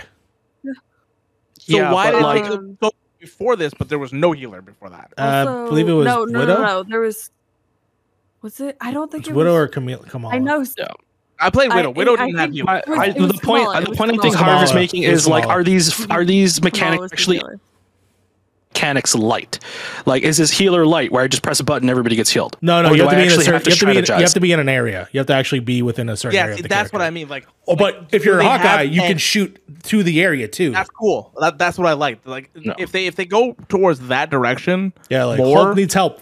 Oof, you know, shit like that. yeah, yeah, I, I think it'll wor- it'll work for them much better because like having designed roles for like tank, healer, DPS. Yeah. If you can do like if you can structure your game around that a little bit, then I think they'll have a, a, a better a better way of uh, making raids, making cool dungeons, that kind of stuff. And if Yeah. we're not attacking the same fucking machines over and over again, You know, like like that kind of type thing would be really Not cool. doing the. Yeah. same exact Like, structure. For that's what- every Yeah. single- Yeah, yeah, yeah. Like that's what There's Destiny. still- There's like th- three or four different types of missions, and that's all you get. Yeah, Yeah. Yeah, that's the that's the root of Destiny's gameplay. It that that's the reason why I don't like their gameplay because it just doesn't feel intuitive and strategic. It's just like well, well, you pick a Titan because you want to be a tank. You pick a uh, a hunter because you want to be DPS, and you pick a, a warlock because you want to be a healer and you know do support for your team. And I feel like just pressing a button and shooting something in the AOE area just isn't there. It, it just it's isn't the, fun. It's the, new, it's the new world attempt, really, because that's what the new Yeah. world really is. It's like shoot at a particular place, heal that little area Yeah. that they're in, and it's not like a dedicated heals. Which, which, what Chun just said, like Kamala and Hawkeye are healers. Thor can be uh, depending on how you spec them, which is fine. That, that's great, uh, and I, I, I think that's a good foundation to have. That's a Yeah. very good foundation to have, Yeah. And then work from that. I think this game, uh, honestly, in in like a year, this game will be. I think I said this a lot when it came out. I said in a year this game will be different. The game's already different, right? Yeah. They've already made so many changes. So in a year, this game is going to be a, a lot different depending on what direction. I they hope go. so. because they're Yeah. not they're not abandoning this game. There's no way they're abandoning. I really hope game, not so- because I, really do want to see. should at this point. They but- set up so many things that could be in season two, including, and I mean, I'm just gonna say it just because uh, hopefully you're interested. They're setting up Ultron. They're setting up these Kree War stuff. Like there, there's whole other things that they could be doing in this world that I'm really excited that they explore. Um, Yeah. But yeah, Um, yeah, but that's basically it. Um, Square Enix, um, don't throw your companies under the bus. yeah. But Don't uh, do that. Okay. Don't Own don't don't don't throw. Yeah, Yeah. own Own, your your, shit. shit. Say you fucked up, and move on. Yeah, you fucked up. and how you Um, guys are gonna fix it? Crystal Square Enix Dynamics, feels like fix it's your like two shit. different companies, man. Yeah. Square Enix just feels like yeah, they sometimes they Japanese. really do nice things, and then do other their- times they're like I, shitheads. I, I really do think they, they they put so much more effort into their Japanese side than they do into their like their more NA side than anything else. Which which Mm. sucks, honestly, which sucks. yeah, I feel I feel bad for Crystal Dynamics to be in that position. yeah. But speaking of uh, crystals and rings, um, we're gonna move on to a few tidbits here. We don't have a lot of bits this week, but uh, we're just gonna move through these really quick. Um, into that. I want Frank. I want to give you a shout out. You had an excellent transition earlier, and I was really proud of you for that. Uh, this transition, not it, but the one before, really good. uh, uh, on that note, uh, we're gonna move on to uh, the tid. Uh, our first tidbit comes from The Verge's Ash Parrish. Uh, Elden Ring debuts 15 new minutes of gameplay. 20 minutes. A- 20 minutes. 20 of new minutes. Okay. So this person said 15 minutes. So they, I guess they checked that Yeah. after uh, after five. But anyway, uh, uh, after the last five. But uh, Harv, I will let you gush about this. I haven't seen this gameplay. I want you to red pill me on on uh, Elden oh Ring my here. God, dude, this is this is what what From Software has learned from Dark Souls, what they've learned from Bloodborne, what they've known from Sekiro, and they put it into an open world game, and they put it to a point where like you have the same thing. You have the bonfires, you have the maiden still. Uh, her name is Melina. She looks fucking awesome. I don't know what her story is, but I'm excited to see what her story is. And you have this thing when you when you when you sit down at a rite, which is a which is their bonfire, rite of grace. When you get up, it kind of t- it's like a Ghost of Tsushima thing where they like tell you kind of where to go with like a little light, but they're like like obviously in Ghost of Tsushima the, the wind tells you where to go, but like you don't need to go that way, right? You can go explore other places and stuff like that. And there are there are open world bosses and dungeon bosses, which is awesome. So in open world bosses, they can happen at any time. So like you can just go up to like a camp and then a boss just kind of attacks the camp. He's not attacking you, he's attacking the camp. Mhm. And then you just are in a boss fight at that point, kind of type thing. And they have taken they have taken a uh they've taken all the DNA that they've done from previous games and then throwing it into this game. So when you do like the multi-layered big dungeons, it's all seamless. There's no loading screens, so it's all seamless in with within the open world. And then these dungeons can be done in all different ways. It's not a linear path with uh, from point A to point B, right? You can go to C, you can go to D, and then go to like Z or something like that, right? Like you you can just kind of jump around, kind of go around like the little uh pillars of the of like the, the castles and stuff like that. Man, I I and you can, You can see the also DA go to point Z if you're American. if you're American, you can go to point Z. You can also go to D's nuts. Uh, uh, but like, um, Hmm. you can't. But like, there, there are animations in this game. I, I will say there are animations in this game that are straight, just fucking taken out of Dark Souls Three. I did notice Take the out of rolling Sekiro. looked very. Uh, just well, very that's Dark familiar. Souls Three. That is Dark Souls Three. Yeah. One thousand percent. They took the Mortal Blade animation and they just copied and pasted it into this game. and I'm like, Good you know for what? them. I'm You not. know I'm not Work fucking smarter, mad not about it. harder. if it's a good animation, might as well, right? Yeah, no, it's a great animation. It's so good. Um, the other stuff that they added is love that that they have they have co-op in the game, which I don't. It looks like it's just open world co-op. Now it's not like dungeon by dungeon co-op, so you can just be in the open world co-op with your friend and just go do shit together, Mhm. which is great. Um, they also have um, the other thing that they had was that looks like magic is very big in this game as well. They've added a lot of different spells. The it used to be very like they they used to put magic on like the side burner. Now it's like it can be a forefront kind of type thing, and each weapon it's got its own weapon art, which is awesome. Ooh. And then uh, you get summons in the game, uh, which are like just monsters that you see that you can just su- summon, but each has like a advantage, and each one has a disadvantage, so they're not like overpowered. So the one they used in the yeah, like Pokemon, they're like Pokemon, Yeah. but like they the the one that they like used in- talking in the about game- real serious stuff, but all I can uh, picture is like a tarot deck with the art style of these games. Does that exist? I if so, I need it. I don't know if Probably. it does. Look That'd up be great. Bloodborne I- Tarot honestly, deck, would- probably. I, I'd buy that tarot deck. There'd probably be a Bloodborne Tarot deck out there. I'd buy it. I I hope so. It, like I I love the aesthetic of these games. I'm never gonna play them. I'm sorry. I I just I needed to pose that question. No, no, you're good. You're good. um, no, but so so like the one that they summoned was like six like six uh NPCs, but the problem that they're loud, so they attract everything around you.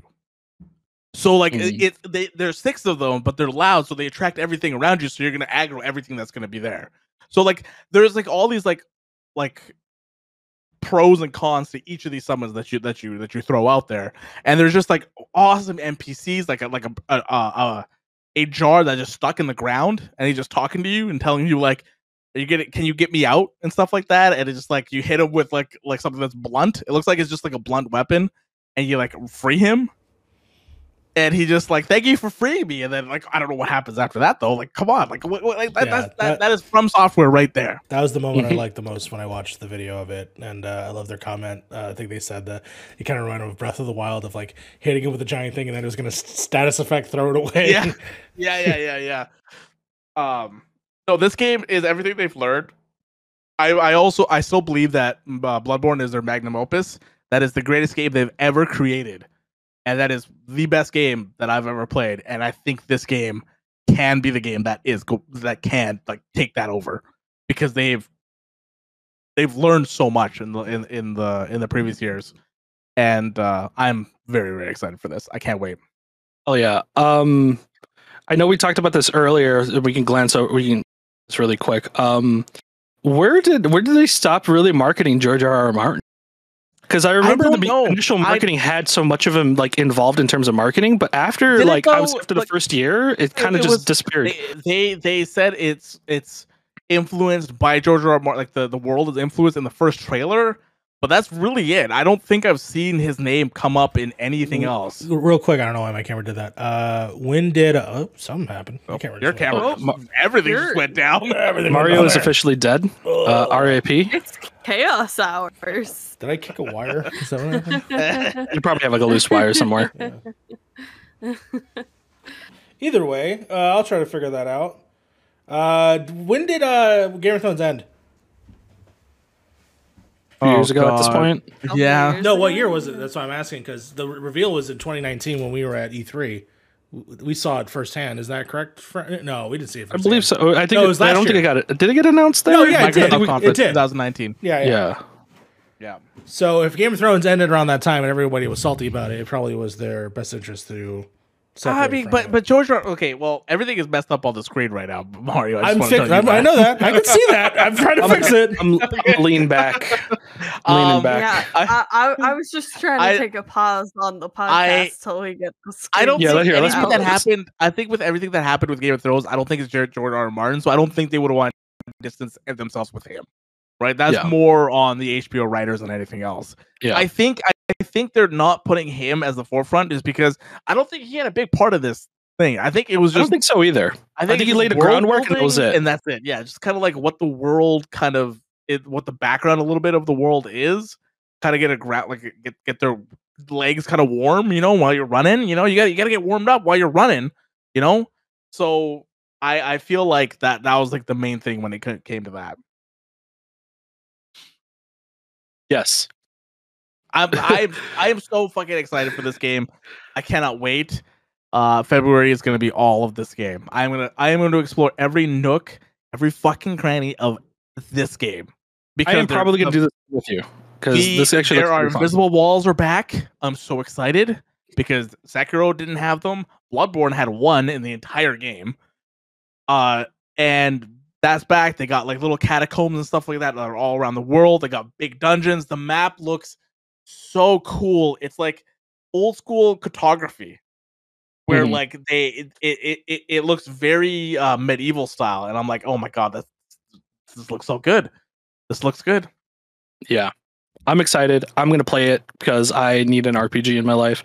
This looks like it's embracing the more RPG elements of it with open world and everything. So I definitely They've added two stats. This is me being nip. This is just me. They've added two stats. They've added arcane stat to the game, which is very weird when you already have intelligence. I don't know why you would add arcane to the game. We'll see. And then they added poise, which is from oh, I think Sekiro. yeah, Sekiro is from poise.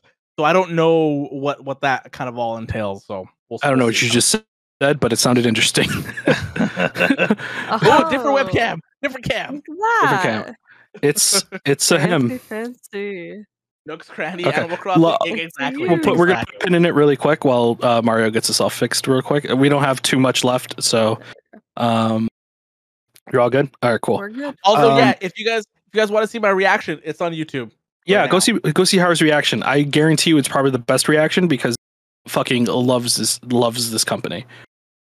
I I've I talked about uh I went back and kind of rewind a little bit and talked about the boss battles. I talked about like what the different kind of mechanics that we are thinking we're gonna get in this game that are from the different uh different games that they've made before. So Yeah. it's up. Um, our next little tidbit here comes from uh, Ethan Gach at uh, Kotaku. I'm also reciting this off of memory because I didn't actually read the article. Uh, fun fact about most of these pip things, I usually get most of the information from multiple articles. I just kind of use the source, a uh, a title more or less. But uh, hey, free free uh, free advertisements for the people who uh, get shouted out here. But anyway, uh, this comes from Kotaku's Ethan. Take Two cancels unannounced $53 million game by Hangar 13.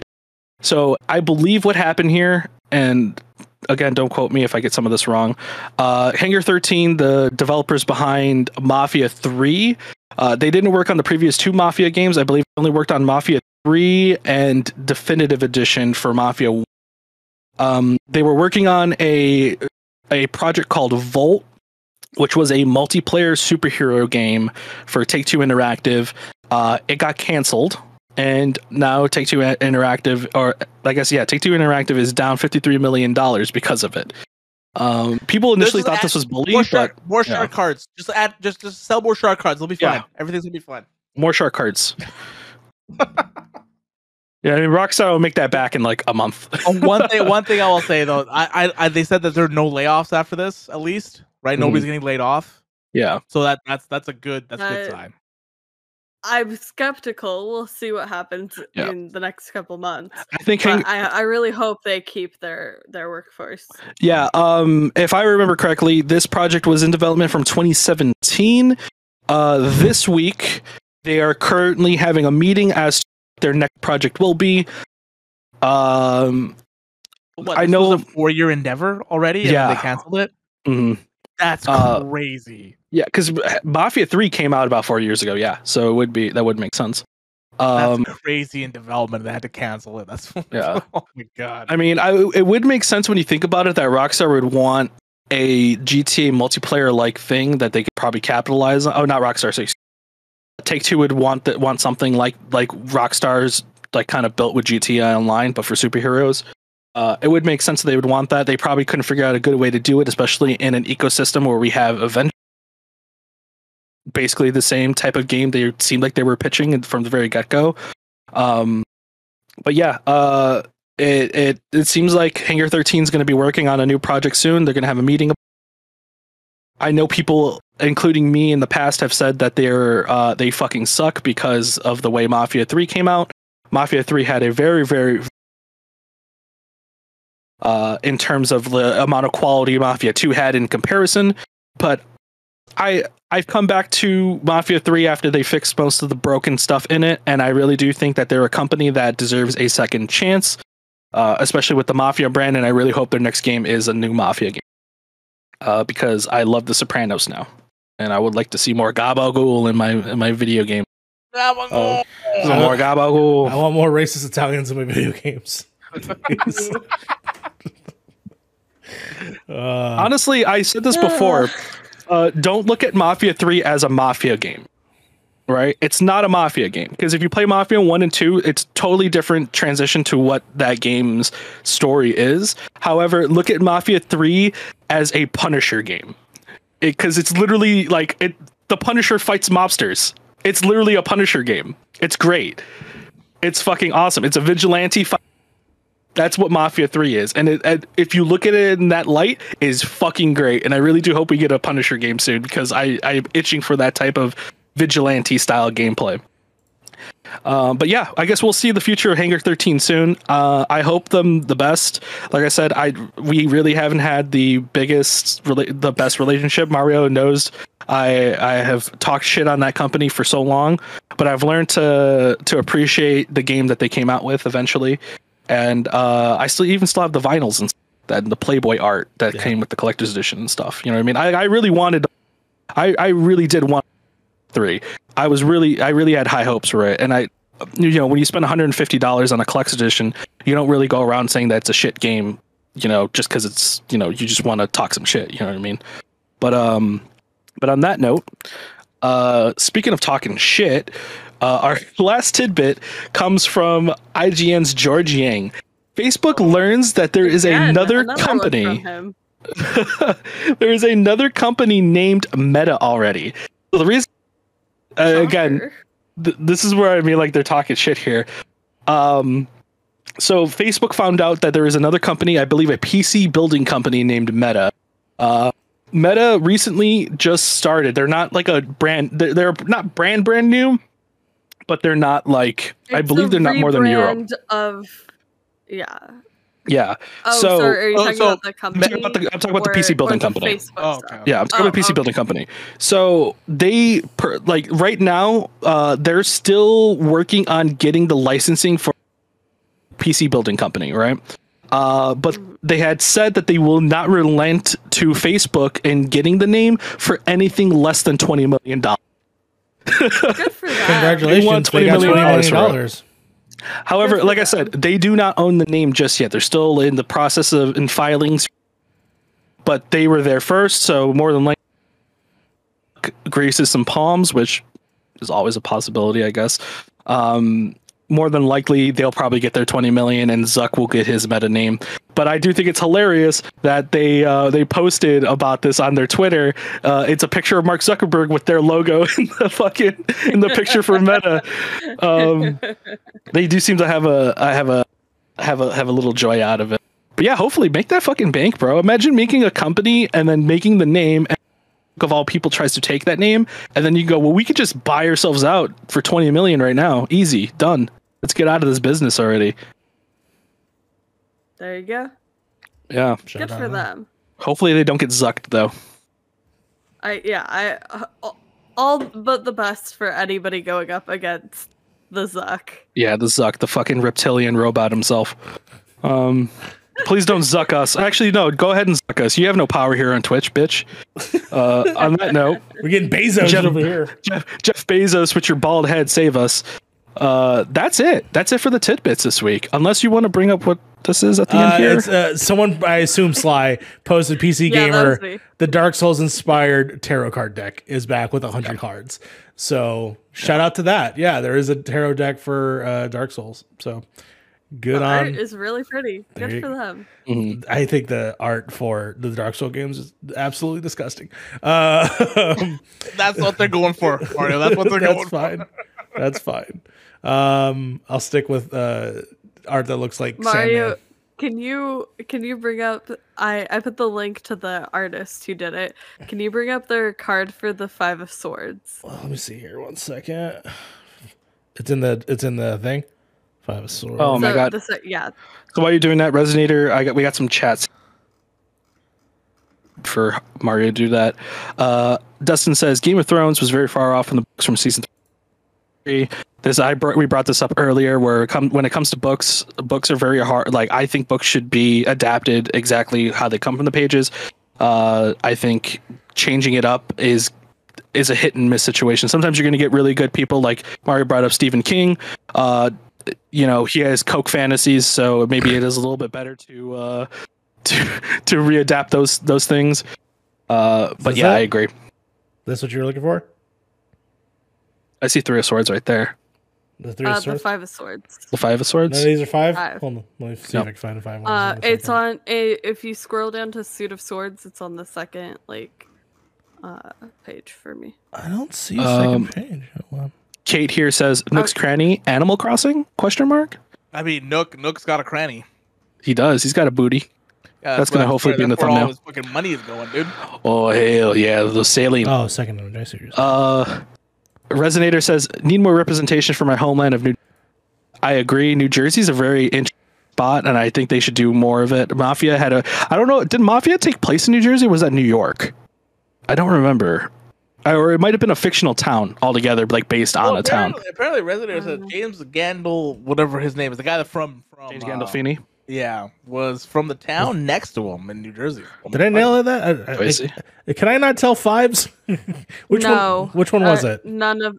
It's it literally says Five of Swords on on the Five of bottom. swords.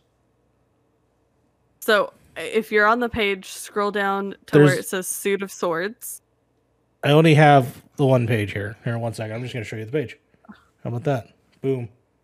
Yeah, I Uh, think. no, uh, did you click on the the, The image? uh when the Here, the video. the Hold on. link? No, the link that's highlighted in the doc. The Is it this one? Yeah, this is the PC one. This is the one that I clicked. No, is it this no, picture, The one under Sly? that. Oh, there's another one. I put look at the look at the look at the doc really quick, and scroll down. Is that it? No, no, it's not. Wait, Yeah. did I just mess? Hold on. There, there's only two links here. Oh, for the art, is this it? The one that says for the art. Okay, let's see. Or the horde? Oh, I see what you mean. So when you redirect it, it brings it up to the page. It doesn't really necessarily bring it to that card. Uh, no, three of it swords, four of brings you to the swords, ace of swords, two of wands, four things. So you're looking at the page, you scroll down past the like information, and there's all this different suits. It has all the swords Yeah, cards. Suit it of has, Sword has cards. Ace of Swords, Two of Swords, Three of Swords. I don't see a five. Swords. There we go. Click to the next page. Oh, there's the next page. There's Yeah, a there little it is. arrow. Oh, Five of Swords. Oh Yeah. my gosh. Do I have to teach you all how to navigate websites? I just think Well, that I mean, don't it's- just it's- it randomly blends tell me to go to a website that doesn't work. Give me the photo. it blends into the I- background. Open image into new tab. The There you go. swords It's in Give the me doc. the link. It's in the doc. There you go. I already did it. We're good. Here's your photo. It is creepy, and I don't like it. How about that? It's gorgeous. I love it. It's so pretty. Oh And then the next page is just There him we out go. swords. Oh, Jesus Christ. Okay. On Well, that not shitting note, out. He's got hands for um, swords apparently. Oh. Mario, go ahead, take it away for our outro here. My God, that was a way to end show. Uh, thank you, everyone. I'm now horrified. Thank you, everyone that, of course, joined us today here in the chat, as well as people listening at home. Eh, We don't do this without you, so thank you so much for all your support and everything that you uh, do for us here at Point in Progress. Um, I of course want to thank my illustrious cast here for being here. Thank you so much. Thank you, Frank, for not multitasking too hard. Uh, you look like you were uh, in control the whole time, and I I applaud you. Uh, so, Frank, where can people find you on the internet? Uh, you can find me on Twitch, Kestrel1A. You can find me on Twitter. Every You time keep- he you cuts keep out. cutting out. I I- know, you I know why, like, and I know why. I think it's the. I think it's It's this cheap ass. I think it's no. It's not my fan because my fan's not on. Your Try fan hard. is not on. That's what it sounds like. Because you, You have no. No. Anyway, uh, I think it's this cheap ass cord. also- This. Loud as fuck. Well, I mean, this cord has been acting up. I think because I think something's. I think I got a split here Weird. somewhere that's causing Okay. an issue. Um, but th- this cord was like five bucks, so I'll just probably buy another enough. one when I get paid. Fair enough. Um, but yeah, you can find me at Twitch, CatCrush1A, where I talk about video games. Point in progress. Where It happened again. uh, You gotta figure out. You gotta Kestrel figure out your one A point. is his Right, Twitter. right. Point in progress is it's where because I'm can find talking him. really. So because I'm ta- probably because I'm talking really, Mom- really I thought you were doing the uh, prayer for Boondock Saints for a second. That Mama No, Masante. yeah, you can you can just just find me at, at all outlets at Kestrel1A. You can find me at Point in Progress here, where I talk with my friends every week and shit, you know, stuff. Hey, we heard that. Okay, great, Shit fantastic. stuff. Shit. We got stuff. that Okay. one. Let's go. Yeah. All right, uh, uh, Harv, where can people find you on the net? You can find me at Beard and the Hair pretty much, pretty much everywhere. Uh, and then you have uh, YouTube. YouTube, youtube.com slash Beard and the Hair Gaming. Yes, my Elden Ring video is out right uh, right now. It is uh, it's ready to go. I have two videos coming out. I have a project that is going to be bi-weekly next week, starting next week, which I'm very very excited about. I cannot wait to show everybody what that what that project is. Uh, but I have What a retrospective. it? Retrospective a retrospective coming out uh, next week with it's about a realm reborn. There's gonna be a retrospective for uh, Heavensward, Stormblood, and Shadowbringers. What they feel like in 2021 compared to what I played back in the day. So I played I played a realm reborn in 2013. How weird is that? wow. and I played it again in 2021. So I just want to I, I want to talk about like what they did to it and what what has changed and what my thoughts are on all the expansions. Uh, but yeah, and then yeah, the secret project is going to be unveiled on Friday next week. I'm pretty excited about that. So, Cool. but yeah, So exciting. Fantastic. Slide where people find you on the net. You can find me pretty much anywhere at Cyclone MC. Uh, I've I occasionally post on Instagram. Don't count on it. My Twitter's where you can find my ramblings. Uh, and then TikTok. I I I make videos there. They're fun. They're random. There's no theme. I just post whatever makes me happy. So uh, go check that out. That's fun. Um, you can also find me hosting and producing 1515 a new show here on Point in Progress. That is a YouTube only show. It's 15 minutes long. I have a variety of guests that I'm really excited for you to see. Again, new episode this week with Kyle Stevenson from 61 Indie. Um, I'm really excited for you guys to hear it. It was a really fun episode for me. Um, and we we had a lot of great talks, so that was fun. Um, again, you could find Mario and me at MC University. That show has been an absolute blast. We're just having the time of our lives over there. So if you want to watch old movies and laugh a lot with us, come check that out. And uh yeah, you could see me on Stark Radio season four, five. I don't know how to count. I'm bad at math. I'm gay. It's fine. Uh, but when Hawkeye comes out, Are you saying gay people are bad at math? That's what I, that's what I'm getting out of that. That's an undisputed fact. um, but you can find me at Stark Radio on YouTube and Twitch. When Hawkeye's coming out, we'll be doing after parties for the Hawkeye series, and that'll be a blast. So yeah, that's that's all the things I'm doing. Every single one of my secret projects is out, y'all. Go check them out. I'm very very proud of them. Nice. Absolutely. And of course, you can find me here at Point in Progress doing the podcast with all these fine, beautiful people. And uh, MC University is a current uh, passion project. And I'm very excited through the response. Again, thank you so much. I loved reading the comments on the YouTube channel. Please keep that going. Please keep the love spreading on in terms of uh, the outpour on Twitter as well. It's uh, it's been a fantastic, fantastic uh, release to finally see it. And Fee worked hard on that that logo. It we went back and forth several times, and I'm so happy that we can finally stop fucking talking about the logo because I think it looks fantastic. Yeah. No, she killed it in the We've been logo. That talking logo about- was really. We've been talking Really? about I- that that logo, logo looks so I pretty want to give I, I want to give a special shout out to Fee because she's been killing that with thumbnails, logos, Yes. and all that kind of stuff. So Shout out Yeah, to Fee. Honestly, Mhm. Let's be real here. Fee's the glue to everything that is point in progress. Uh, Fee does a fucking absolute shit ton when it when it comes to graphics and all everything. I can't believe we look. got through a whole show without her. I know, right? Yeah. I'm pretty sure we are canceled though. Oh, we are absolutely canceled. I mean, yeah. she, Uh, I actually- mean, she, she is also she also got stung by a fucking snake. So like, Stung on, by she- a snake. She got bit by a snake, a stung by a scorpion, by and a slipped on a on a lobster. Bit by a scorpion. And you you can't forget stung the by a you- lobster you and c- slipped on a steak. You also can't forget that I I I sent an American bald eagle after her cross continent or cross nation nations to go fucking.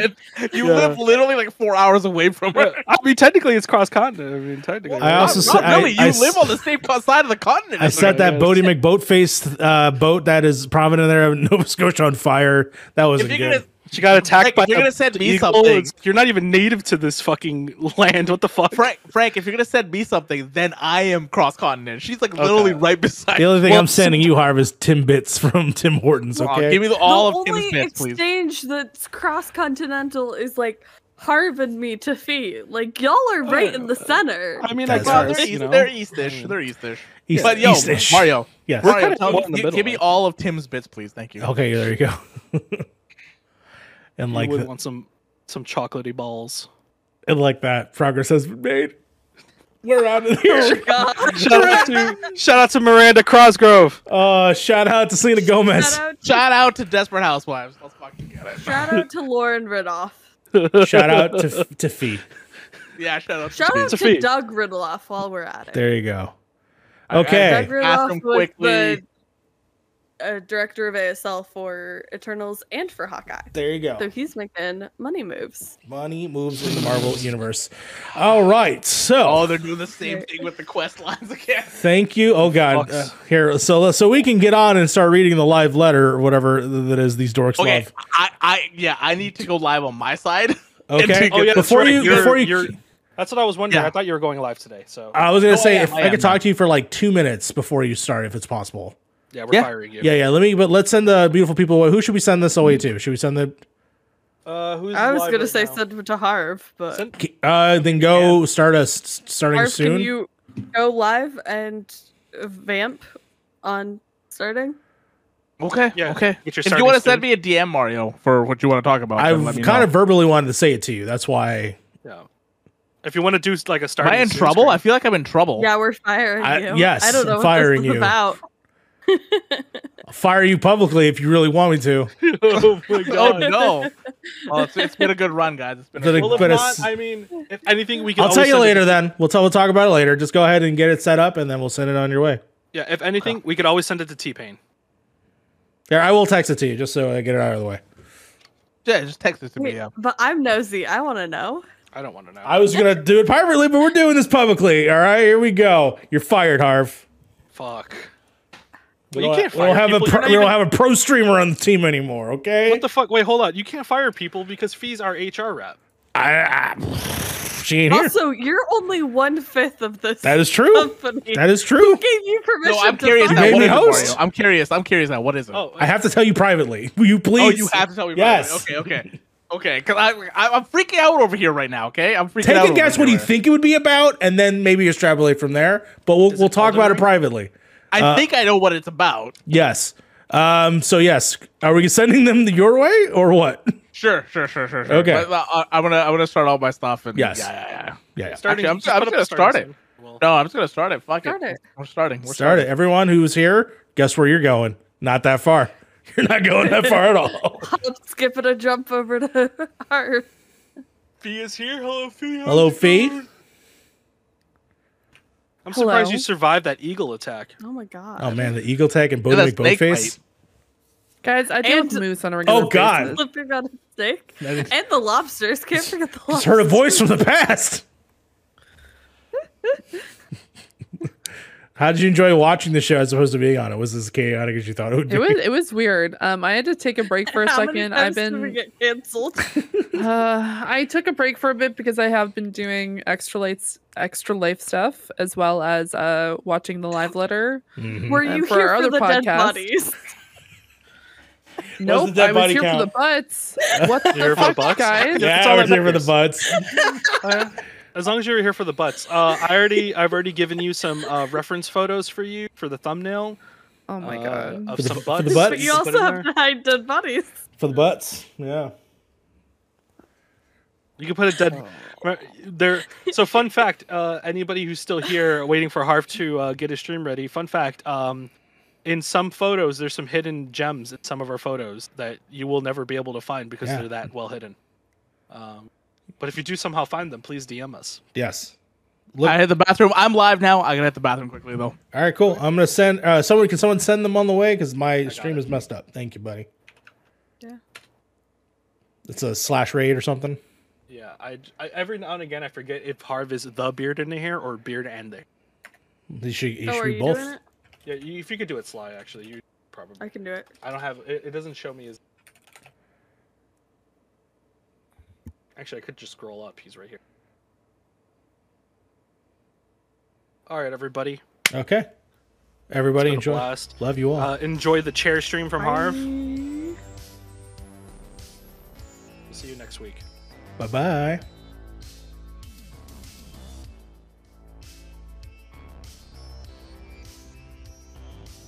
Harv just has the, the, the So music. good. Okay. Then I will. Oh no. Oh, his his sound's on, so don't say anything. Oh, I I, can, uh, I can mute him. I can mute him. Yeah. Yeah. We'll just mute. him. Get him out of here. There we go. Server mute. Yeah. There we go. Okay. All right, I'm gonna stop.